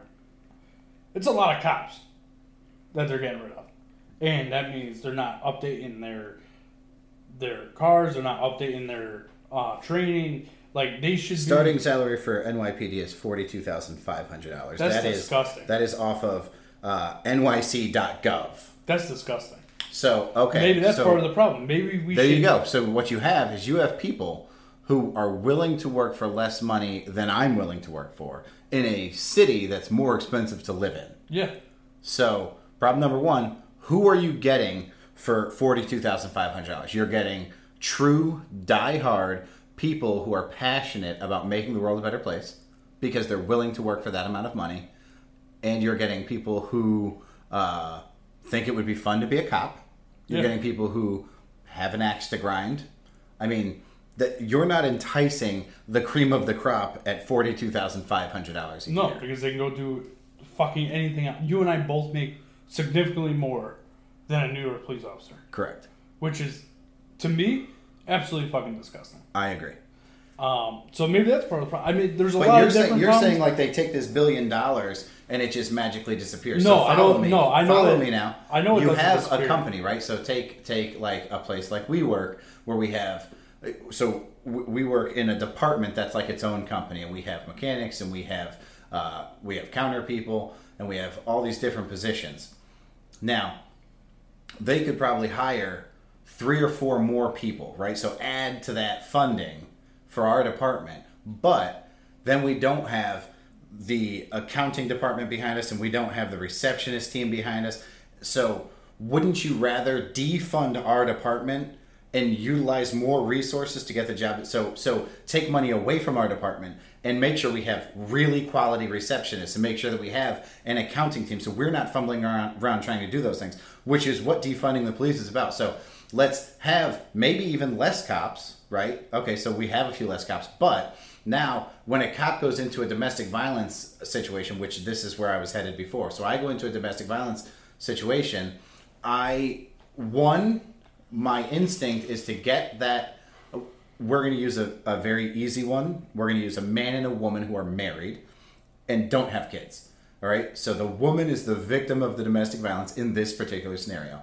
I want to get that woman out of that situation. That's the first thing I'm thinking. As just like a normal human being, and that's the way my brain works because I'm a normal human being. So I want to get her out of that situation. I'm not super familiar with what to do with her. I know that there are shelters for those situations. I know that I could put her with family. I also know that the vast majority of those cases end up with that story changing to it was a misunderstanding or I lied, and then they end up back together. Now, maybe I am a little bit of a tough guy instead of what I consider to be normal. So I go into that situation. The first thing I'm thinking is, I want to beat this guy's ass, give him a taste of his own medicine, right? So maybe that's how it goes down, which then causes this woman to basically develop Stockholm syndrome right there in front of me. So she's going to go running back to this guy because she feels bad for the person who's receiving the treatment that he was giving to her two hours ago because it took me two hours to get there. So, what if instead of just sending a cop to that situation, we take some of that money that we've now reallocated and we send a social worker with that police officer to handle that situation with them. The social worker has uh, more access to resources to find that woman help. She, I mean, technically, just by being an innocent uh, bystander, by being a witness, protects the man who, God knows why he lost his temper. Maybe he needs to be medicated. Maybe he needs help with alcohol or drugs. But I didn't mention any of those things as the reporting officer. I wanted to get the woman out of the situation. I wanted to handle the man. Um, maybe a social worker would be the best answer in that situation. I'm not saying send a social worker because somebody got beat up. I'm saying send a social worker to work in conjunction with the police officer. So there's all that money just gets dumped into now we have a team of people going into a situation that requires more than one person going. It doesn't require just a social worker, it doesn't require just a cop. It requires a team of people to find out why it happened, how can we stop it from happening in the future? Does somebody need to be punished or does somebody need help? Yeah, I mean, That that to me is what defunding the police is all about, and that goes for you know children who are being abused. That goes for adults who are being abused. Um, I also think that defunding the police will take away um, imprisonment for victimless crimes. You know, if if we have less money on the sh- on in the police force, uh, are you getting arrested and imprisoned for pot? well, Probably doesn't- Bigger well, fish to fry. That doesn't happen anymore, but Well, it doesn't happen here. the, most states is decre- But I get what you're saying. There are people in prison right now for pot. Right now that have not been freed and released. Yeah, that's a state issue. That's not a police issue. Okay, but what we're talking about is defunding the police, which is going to be a state issue. It's not going to be a federal. Yeah, but if you still get like, so if you're in one of those states and you get stopped by the cops and you have weed on you, and they have to arrest you, they have like again, that's a law issue. That's not a cop issue. Well, you don't have to arrest somebody for a misdemeanor. So first off, if it's misdemeanor, no arrest. But so let's say it's But they have to go to court, and that's Yeah. who determines whether or not they're going to jail. yeah, I I don't think anything that's a victimless crime should be addressed by police. Then how do they get in trouble? If there's no victim, It's a crime. small government, no punishment. But it's, but then, then why have the laws in place? You're, That's a like, great question. Why have the laws in place? If it's if there's not a victim to what you're doing, why have a rule against it? So selling drugs should, drugs in general should not be illegal. No. Marijuana should not be illegal. I don't I don't know of a victim from a marijuana related crime. I, okay, but Heroin will make you steal your mother's TV. I mean, that's that's there are victims when we okay. talk So about name hard another drugs, victimless crime. other than what? Marijuana. Oh, jaywalking. Do you know somebody in jail for jaywalking? You know somebody that got a ticket for jaywalking? It's a law. You can get a ticket for jaywalking. And yes, That and that's not a, vic- a victimless crime. You're putting yourself at danger. That's why it's a law. Because you can get hit by a car. That's why you have to walk in crosswalks. I mean, by that logic, driving is a victimless crime because, or is is not a victimless crime because you could get hurt. No, but no. Like there's certain areas where you're supposed to walk. in crosswalks to avoid getting hit by cars. That's true. Just like there's certain places where you're supposed to drive to be safe. Also true. So, So- if so you're driving if- your car down a sidewalk, you can't do that. That's illegal. So you think that people should get ticketed or arrested for jaywalking? No, I do not think that. That's not what I'm saying. But what I'm saying is the laws are there for a reason. It's illegal to tie your pet giraffe to a telephone pole in New York. So don't bring your pet giraffe to New York. I'm just saying a lot of laws are outdated. I'm not disagreeing. That's my point. I'm not disagreeing with you, but I'm all like, all I'm trying to say is that if I, I I'm with you on the weed thing, weed should be legal, but it, right now it's not. In most states, it's decriminalized, which is great.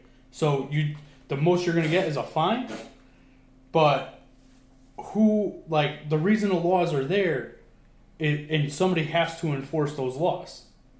I'm I'm not against that in any way, shape, or form. I think that laws should be enforced. I also think there should be less laws. If if what I do doesn't affect your life, your liberty, or your pursuit to happiness, I'm not Well, me I'm not committing a crime. Me shooting heroin doesn't affect your life, your pursuit of happiness, whatever else you said. That's not at all true because heroin very, very frequently leads to heavy crime. Not to mention, okay, Okay, but no, me no, no, doing okay, the if- if heroin you shooting does- heroin doesn't. Okay, heroin itself is illegal, so heroin use shouldn't be illegal. Fine, not a victim, not a victim in that crime. Possession of heroin should be, because how'd the heroin get to America? No matter what your answer is, it was illegal. And no matter what your answer is, you knew it was illegal when you bought the product. So that is not a victimless crime. Okay, I we're gonna have to agree to disagree on this one. I'm uh, I'm looking for a short list. I don't know if I'm going to be able to find it of victimless crimes because I had a couple in my head a few days ago. Um, Again, I'm not saying like.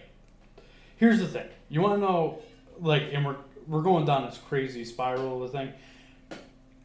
And I understand it can happen to anybody. You don't have to break the law to encounter police officers. People can lie and put you in situations to be in trouble with the law. Um, but that's not the majority of people. The majority of people that run into problems with the law were breaking the law at some point. Um, and police officers do overreact to certain like what happened to uh, Floyd, right?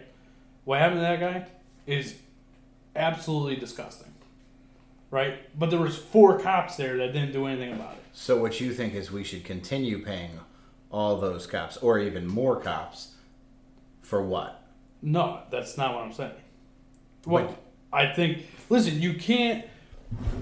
The 99% of police officers are good people. 99%. It's a guarantee. Where are you getting that statistic?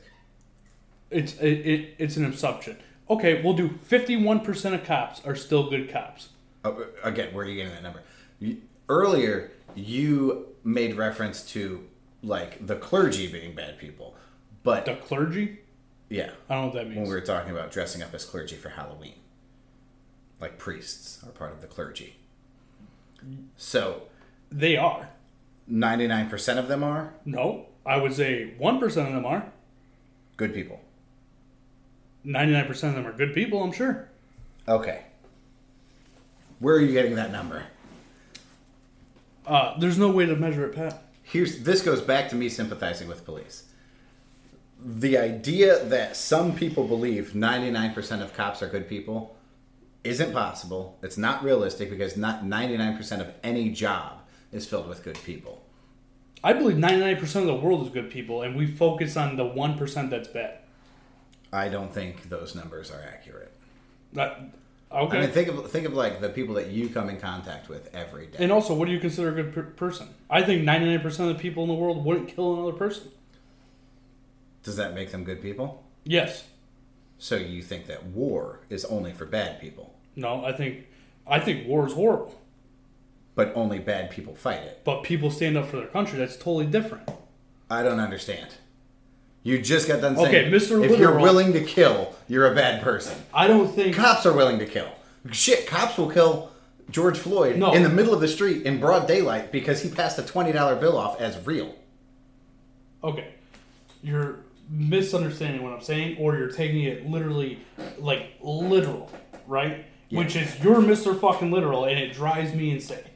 Okay, So true. it, what I'm saying is, I I think the world that we live in today wants to focus on only the bad instead of looking at the good.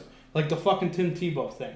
They're focusing on the fact that the guy was talking about God instead of the fact that he was posting an inspirational video and promoting kindness and goodness and believing in yourself and I don't staying disagree. the course. We're gonna get off topic, but I'm, I promise I'll get back on topic. So we're getting off topic because do you know why we all focus on bad? Because what the news puts in front of us. Do you know why it's what the news puts in front of us? Because it fucking catches people's attention. Do you know why? Here, this, we're going in the right direction. Do you know why it catches people's attention? Because people want to hear bad shit. Technically, that's not true. Here's why.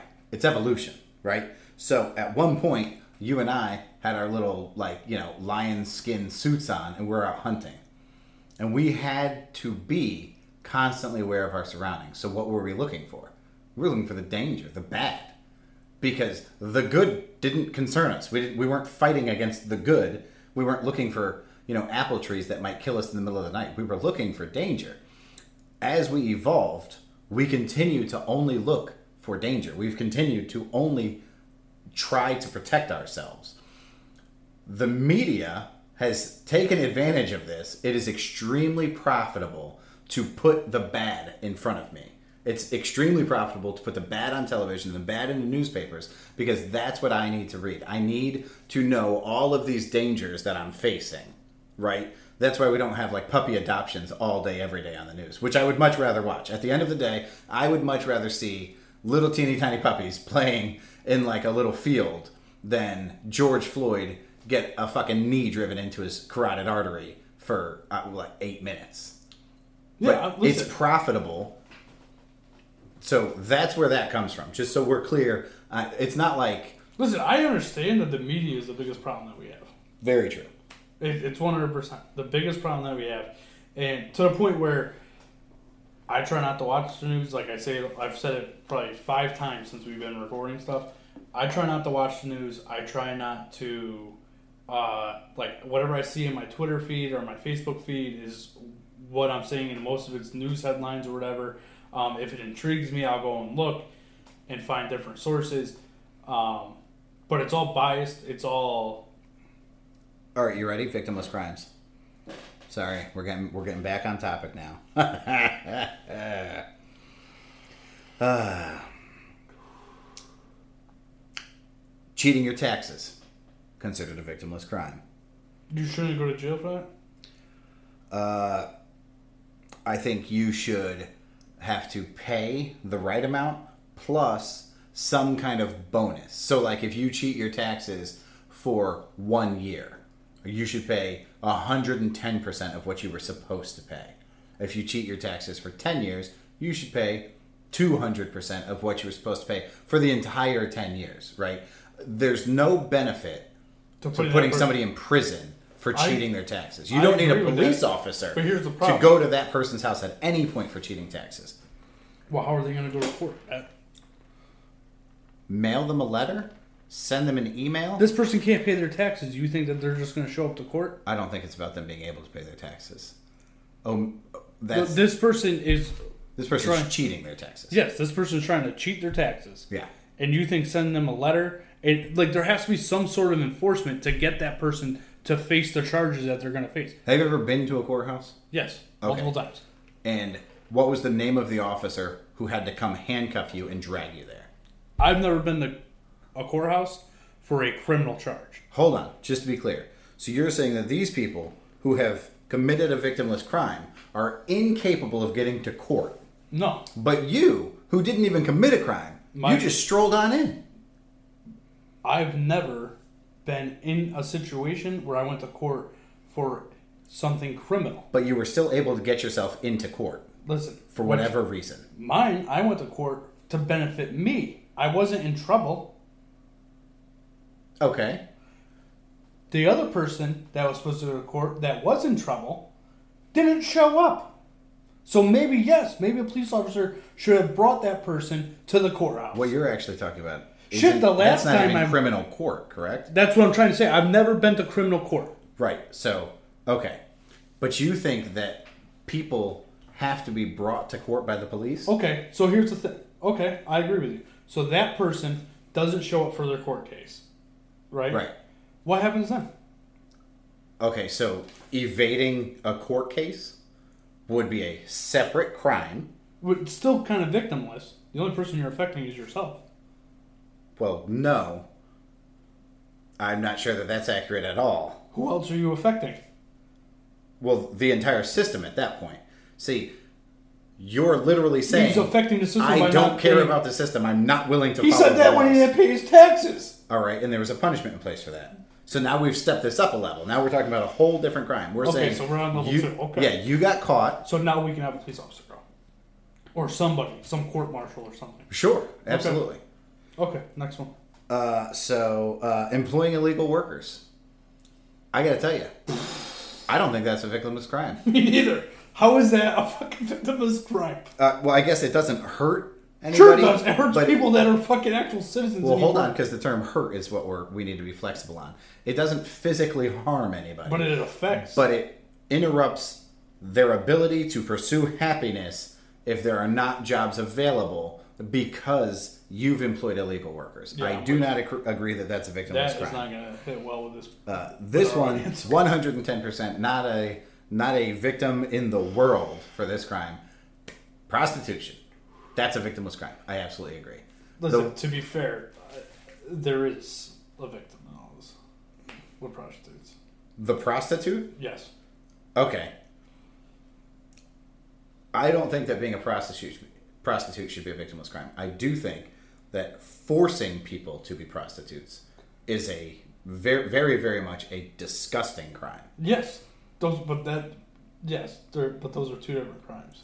Right. So, like the Bunny Ranch out in Vegas being legal, I 110% agree. There should be more of those places. In fact, that would probably cut down on the number of serial killers in the world. Like if everybody had It's- access. but see, it's to such a a, gray brothel. area, right? It's such a gray area because, uh, one, how do you tell if you're being forced to be a prostitute or not?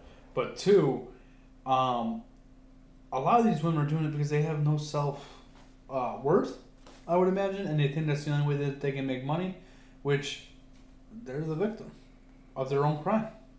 Uh, yeah, I, I still think that's a victimless crime. It's like a heroin. It, it's like somebody that ODs. So you think that because this woman. Listen, I'm not. Listen, I'm pro prostitution. If I can go get a Hummer in the back alley, Not the vehicle. yeah, you know what I mean. He means mouth love. Yeah.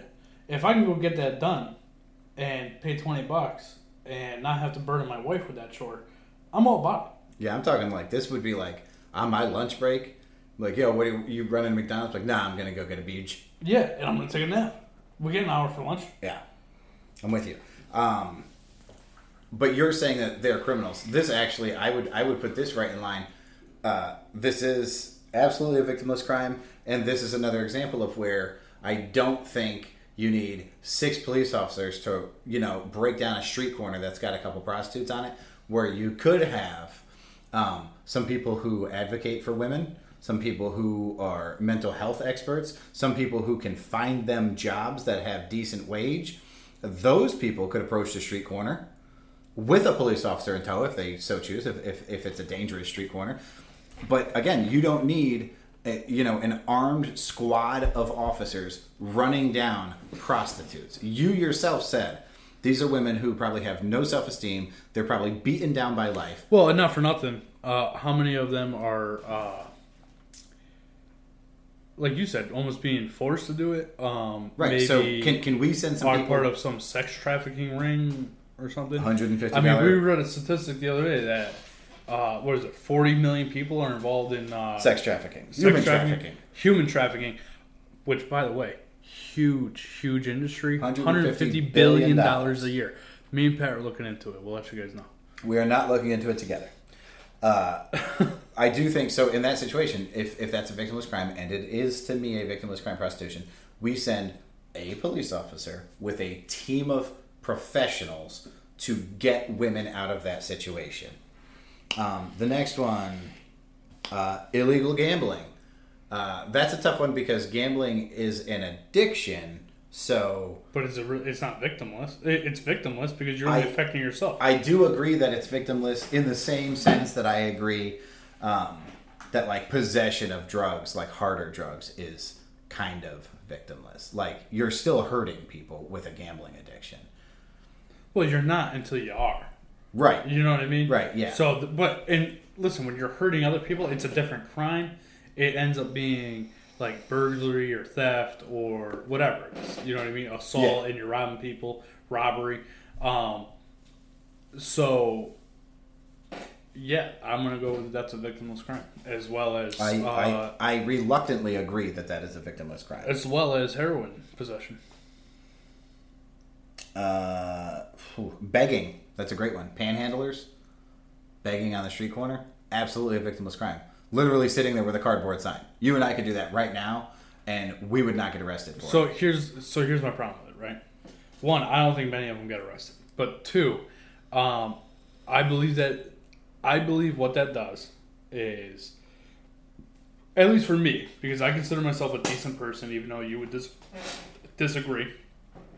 Um, I see a panhandler begging on a street corner, and I start reflecting on my life and how good it is, and I feel bad, so I give that person some money because they're less for they're saying they're less fortunate than me. We really have no idea. I don't know that guy. I could literally not shower for a couple days, go out and collect money on a street corner, and probably make more. I've seen stories of people making more money doing that than they do actually working. They have nicer houses than I do.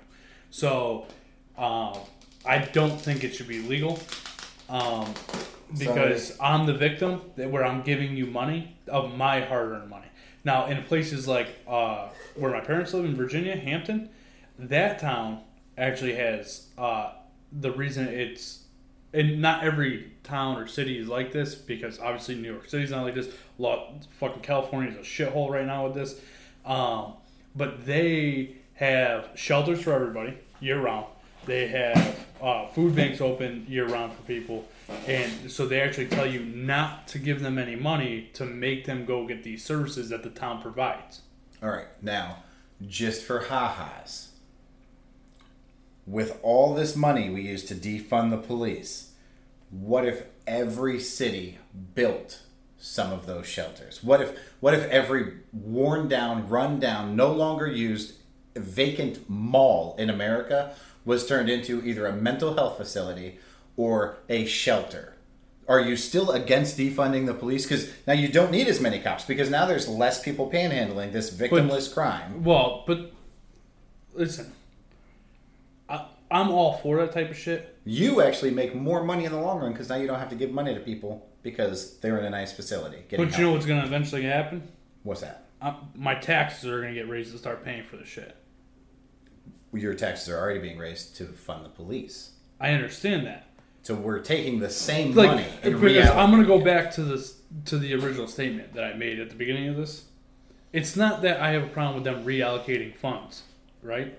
It's I live in a city. I live in Torrington, Connecticut, where the school spends a hundred million or ten million dollars a year on sending kids to different school districts to get schooled because they can't do it. Instead of hiring the right people to help those kids, I'm paying more in taxes because they could probably do that and build a new school for less than $10 million a year and put those 100 kids that they outplace every year into a separate school. Just, just to be clear, what you're saying is it would cost less money to come up with a better solution if they allocated the funds appropriately. yes. So you are 110% behind defunding the police because that's the exact same idea. Yes, but the problem is, I don't trust the people in charge. And listen, I'm all about voting. You need to go out and vote. But at the end of the day, they all lie. They all Oh, lie. oh, oh, you're you're putting the, the cart before the horse here. We're talking about defunding the police. You're talking about crooked politicians. But at the, but who do you think allocates the funds? And it's all mayor run. Okay, so by that logic, despite the fact that I feel you're grossly off topic, by that logic, so don't defund the police. Keep dumping money in the police department.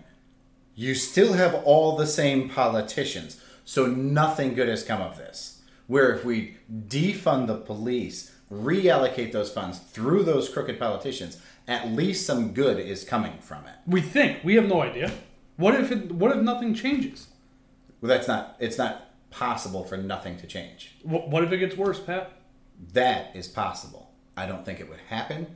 But here's the thing there's a possibility it doesn't get worse. There's a possibility it gets much, much, much better. And if it does get worse, you can always stop the program and call it a failure. You cannot stop the program once it's succeeding if you never get it started. You cannot continue the program while it's succeeding if you never get it started. This has to start. Okay, so and listen, I think th- I understand your point, right? So they want to defund the police, reallocate funds, and everything. So, what if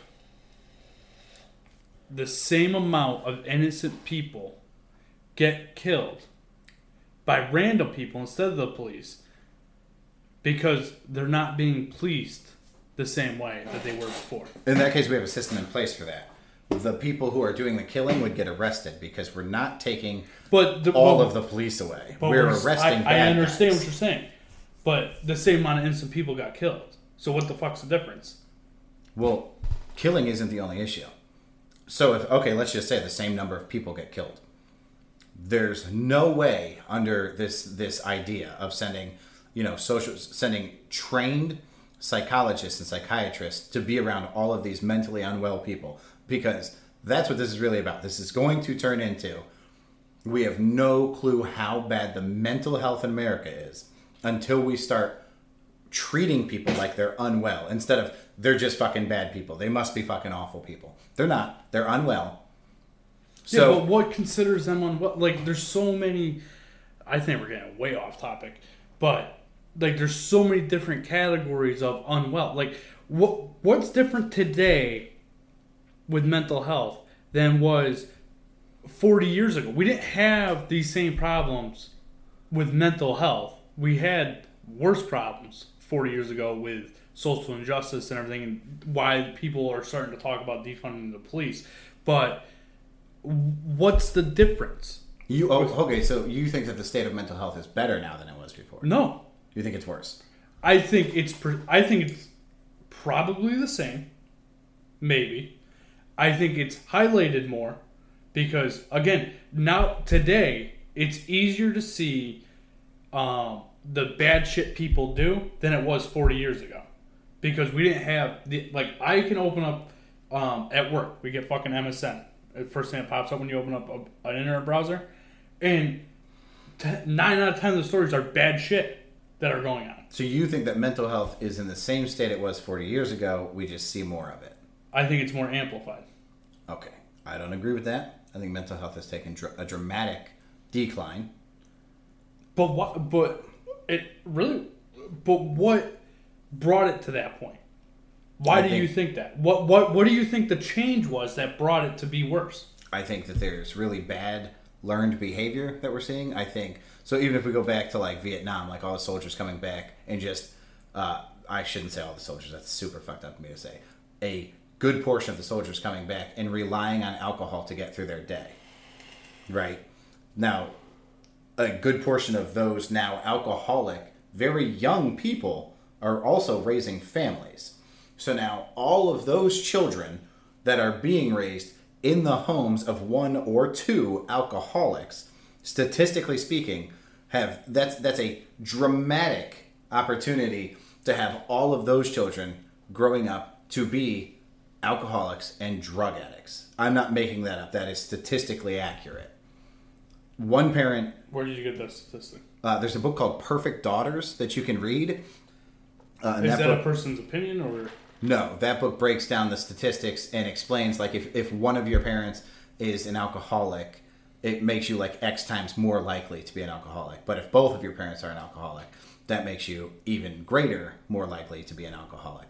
So so this starts at some point, right, with very a, a very large incline in substance abuse and it gets worse with each generation. So what we we're also watching is we're watching children be neglected, right? It's no longer you know, like go out and play in the street because I'm too busy to watch you in the street, or I don't, uh, you know, I don't want to watch you in the street. Listen, there are really good parents out there. I actually, Tommy uh, goes out and rides bikes with his son and plays football with his son and does that stuff in the middle of the road, like you guys would have seen in the early '90s, and it's wonderful. Uh, I don't think that Tommy's son is walking into a school anytime soon, uh, and you know, uh, being violent towards other kids or uh, claiming to be a victim of anything or being a bully or saying he's being bullied. I don't think that Tommy's son is going to go through those things uh, because he's in a home where there's a set of present parents who are not abusing substances, right? But not all kids are that fortunate.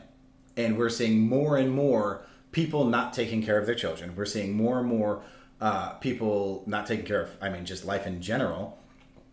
And that's getting worse. Mental health is getting worse as a result. Anxiety is through the roof. ADHD, ADD, all through the roof. And you can say, like, yes, we pay more attention to it. We pay more attention to those things because those things need more attention.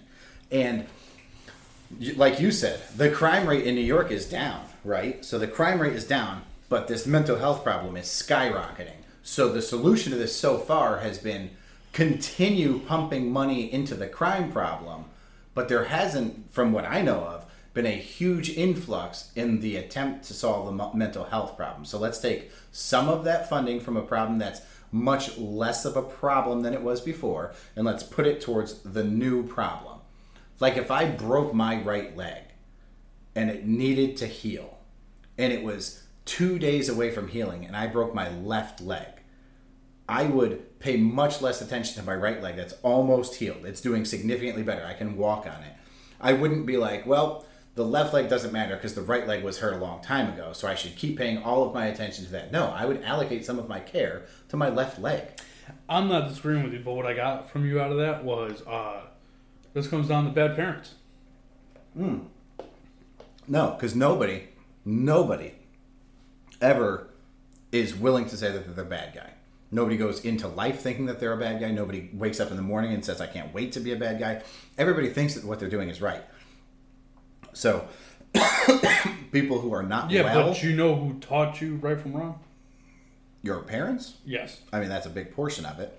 But again, that goes back to what was, uh, were your parents healthy? Were my parents healthy?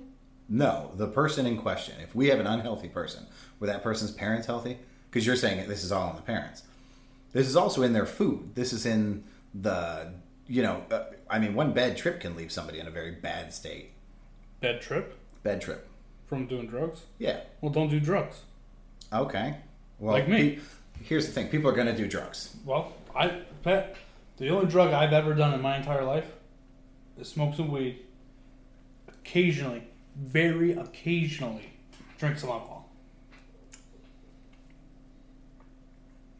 I don't understand what your point is. So is your point that Well, don't do it. It's that simple. Just don't fucking do it. well, for some people it's not ho ho. For some people it's not that simple. Um, I mean, and Pat, and I'm an addict, right? There's, no, I'm a food addict.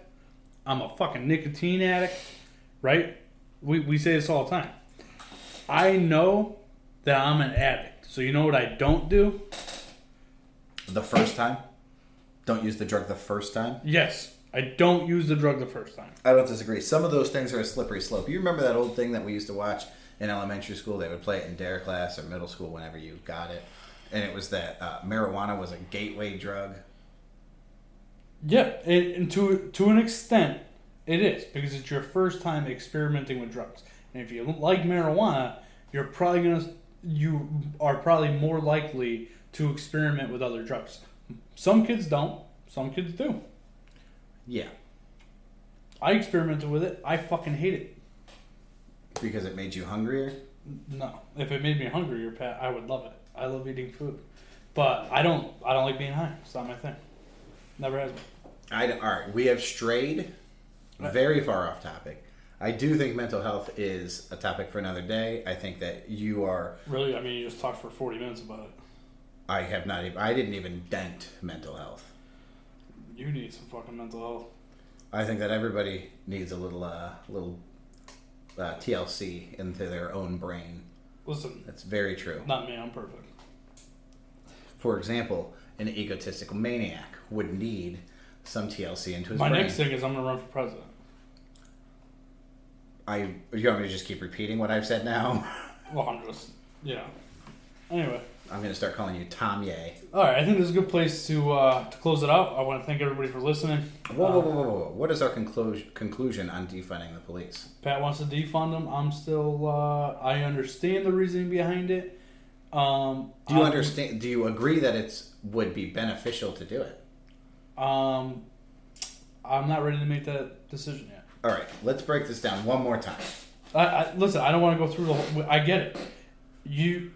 The point of this podcast isn't to change my mind about anything. No, no, I get that. I get and that. I understand. I have to think about it, and to have dead airways while I'm thinking about it. Maybe in the next couple episodes we can revisit this uh, issue, and uh, maybe I'll have some more light on the situation. But until then, right now I'm staying impartial. I understand both sides of it, and I'm not ready to make a decision. I think that we should get rid of hospitals, we should get rid of paramedics, and we should give all the additional funding we get from them to the police department and just have the cops do surgeries as well. You're a fucking idiot. Oh, so it's insane to do it that way. It's two different things. Eh, we'll see.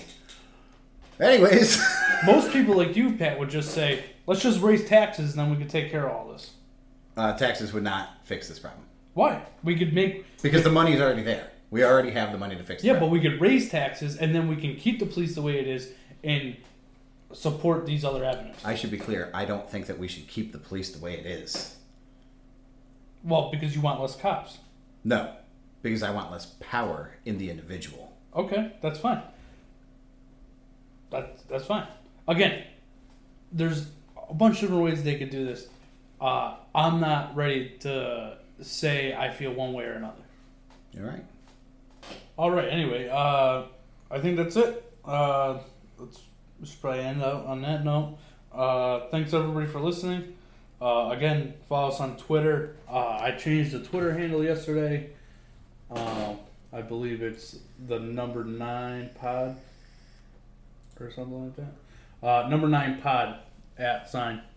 Uh, you can, if you have any questions, any topics you want us to cover, you can email us the number nine podcast at gmail.com. Uh, be, be sure to give us uh, follow us on Twitter and give us a like on the Facebook page. If there's a topic you want us to talk about, we're happy to talk about it. We'll run in circles just like we did on this one, just chasing each other's tails. Uh, the music clip at the beginning there was a very good friend of mine. His name is Q Money. Q Money is out in Hartford. Uh, that song is called Me Freda. It was a song that he made a very long time ago Love that song. Great song. still near and dear to my heart. He, uh, I mean, technically speaking, he is a significantly better lyricist. He delivers better now.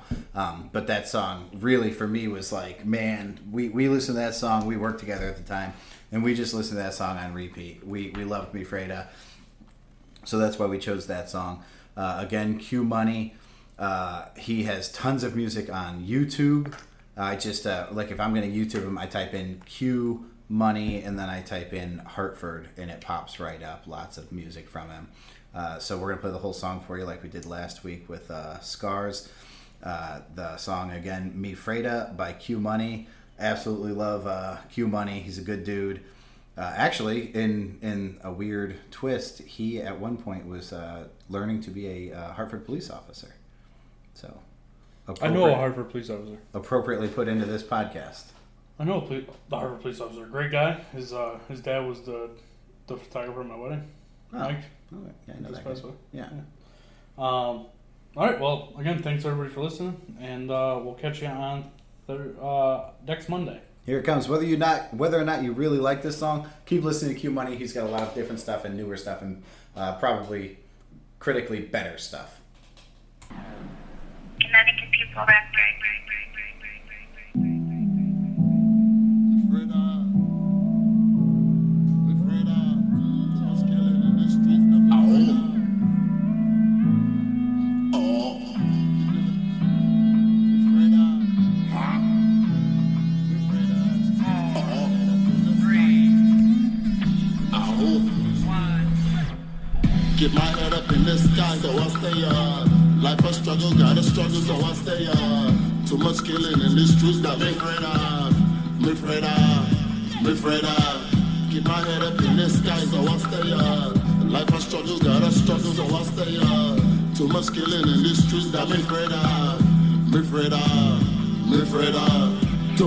Killing in the streets that me afraid of.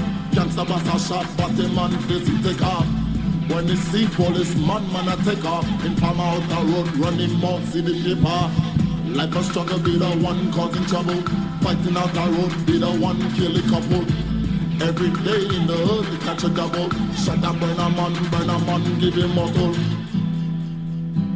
Me of, me of. Too much killing in these streets that me afraid of. Me afraid of. Keep my head up in the sky, so I stay up. Life a struggle, gotta struggle, so I stay up. Too much killing in the streets that me afraid of. Me afraid of. Me afraid of. Keep my head up in the sky, so I stay up. Life a struggle, gotta struggle, so I stay up. Too much killing in these streets that me afraid of. Me afraid of. Me afraid of. As a little boy, me grew up in the ghetto. Drugs and the money, boy, they coming up to get you. All the crimes on the body, man, they touch you. Mama have to cry, move the family out the ghetto. Rules of the street, boy, me only got to tell you. You have to learn, boy, let me have to tell you. Living life, but me know me gon' prepare you. Man in your hand, shut a man, man, I fear you. Me afraid of, me afraid of. Too much killing in the streets that me afraid of. Me afraid of. Keep my head up in the sky, so I stay up. Life a struggle, gotta struggle, so I stay up. Too much killing in the streets that me afraid of. Me afraid of. Me afraid of. Keep my head up in the sky, so I stay up. Life a struggle, gotta struggle, so I stay up. Too much killing in the streets that me afraid of. Me afraid of. Me afraid of. Keep my head up in the sky. Life a struggle, gotta struggle. Too much killing in the streets that me.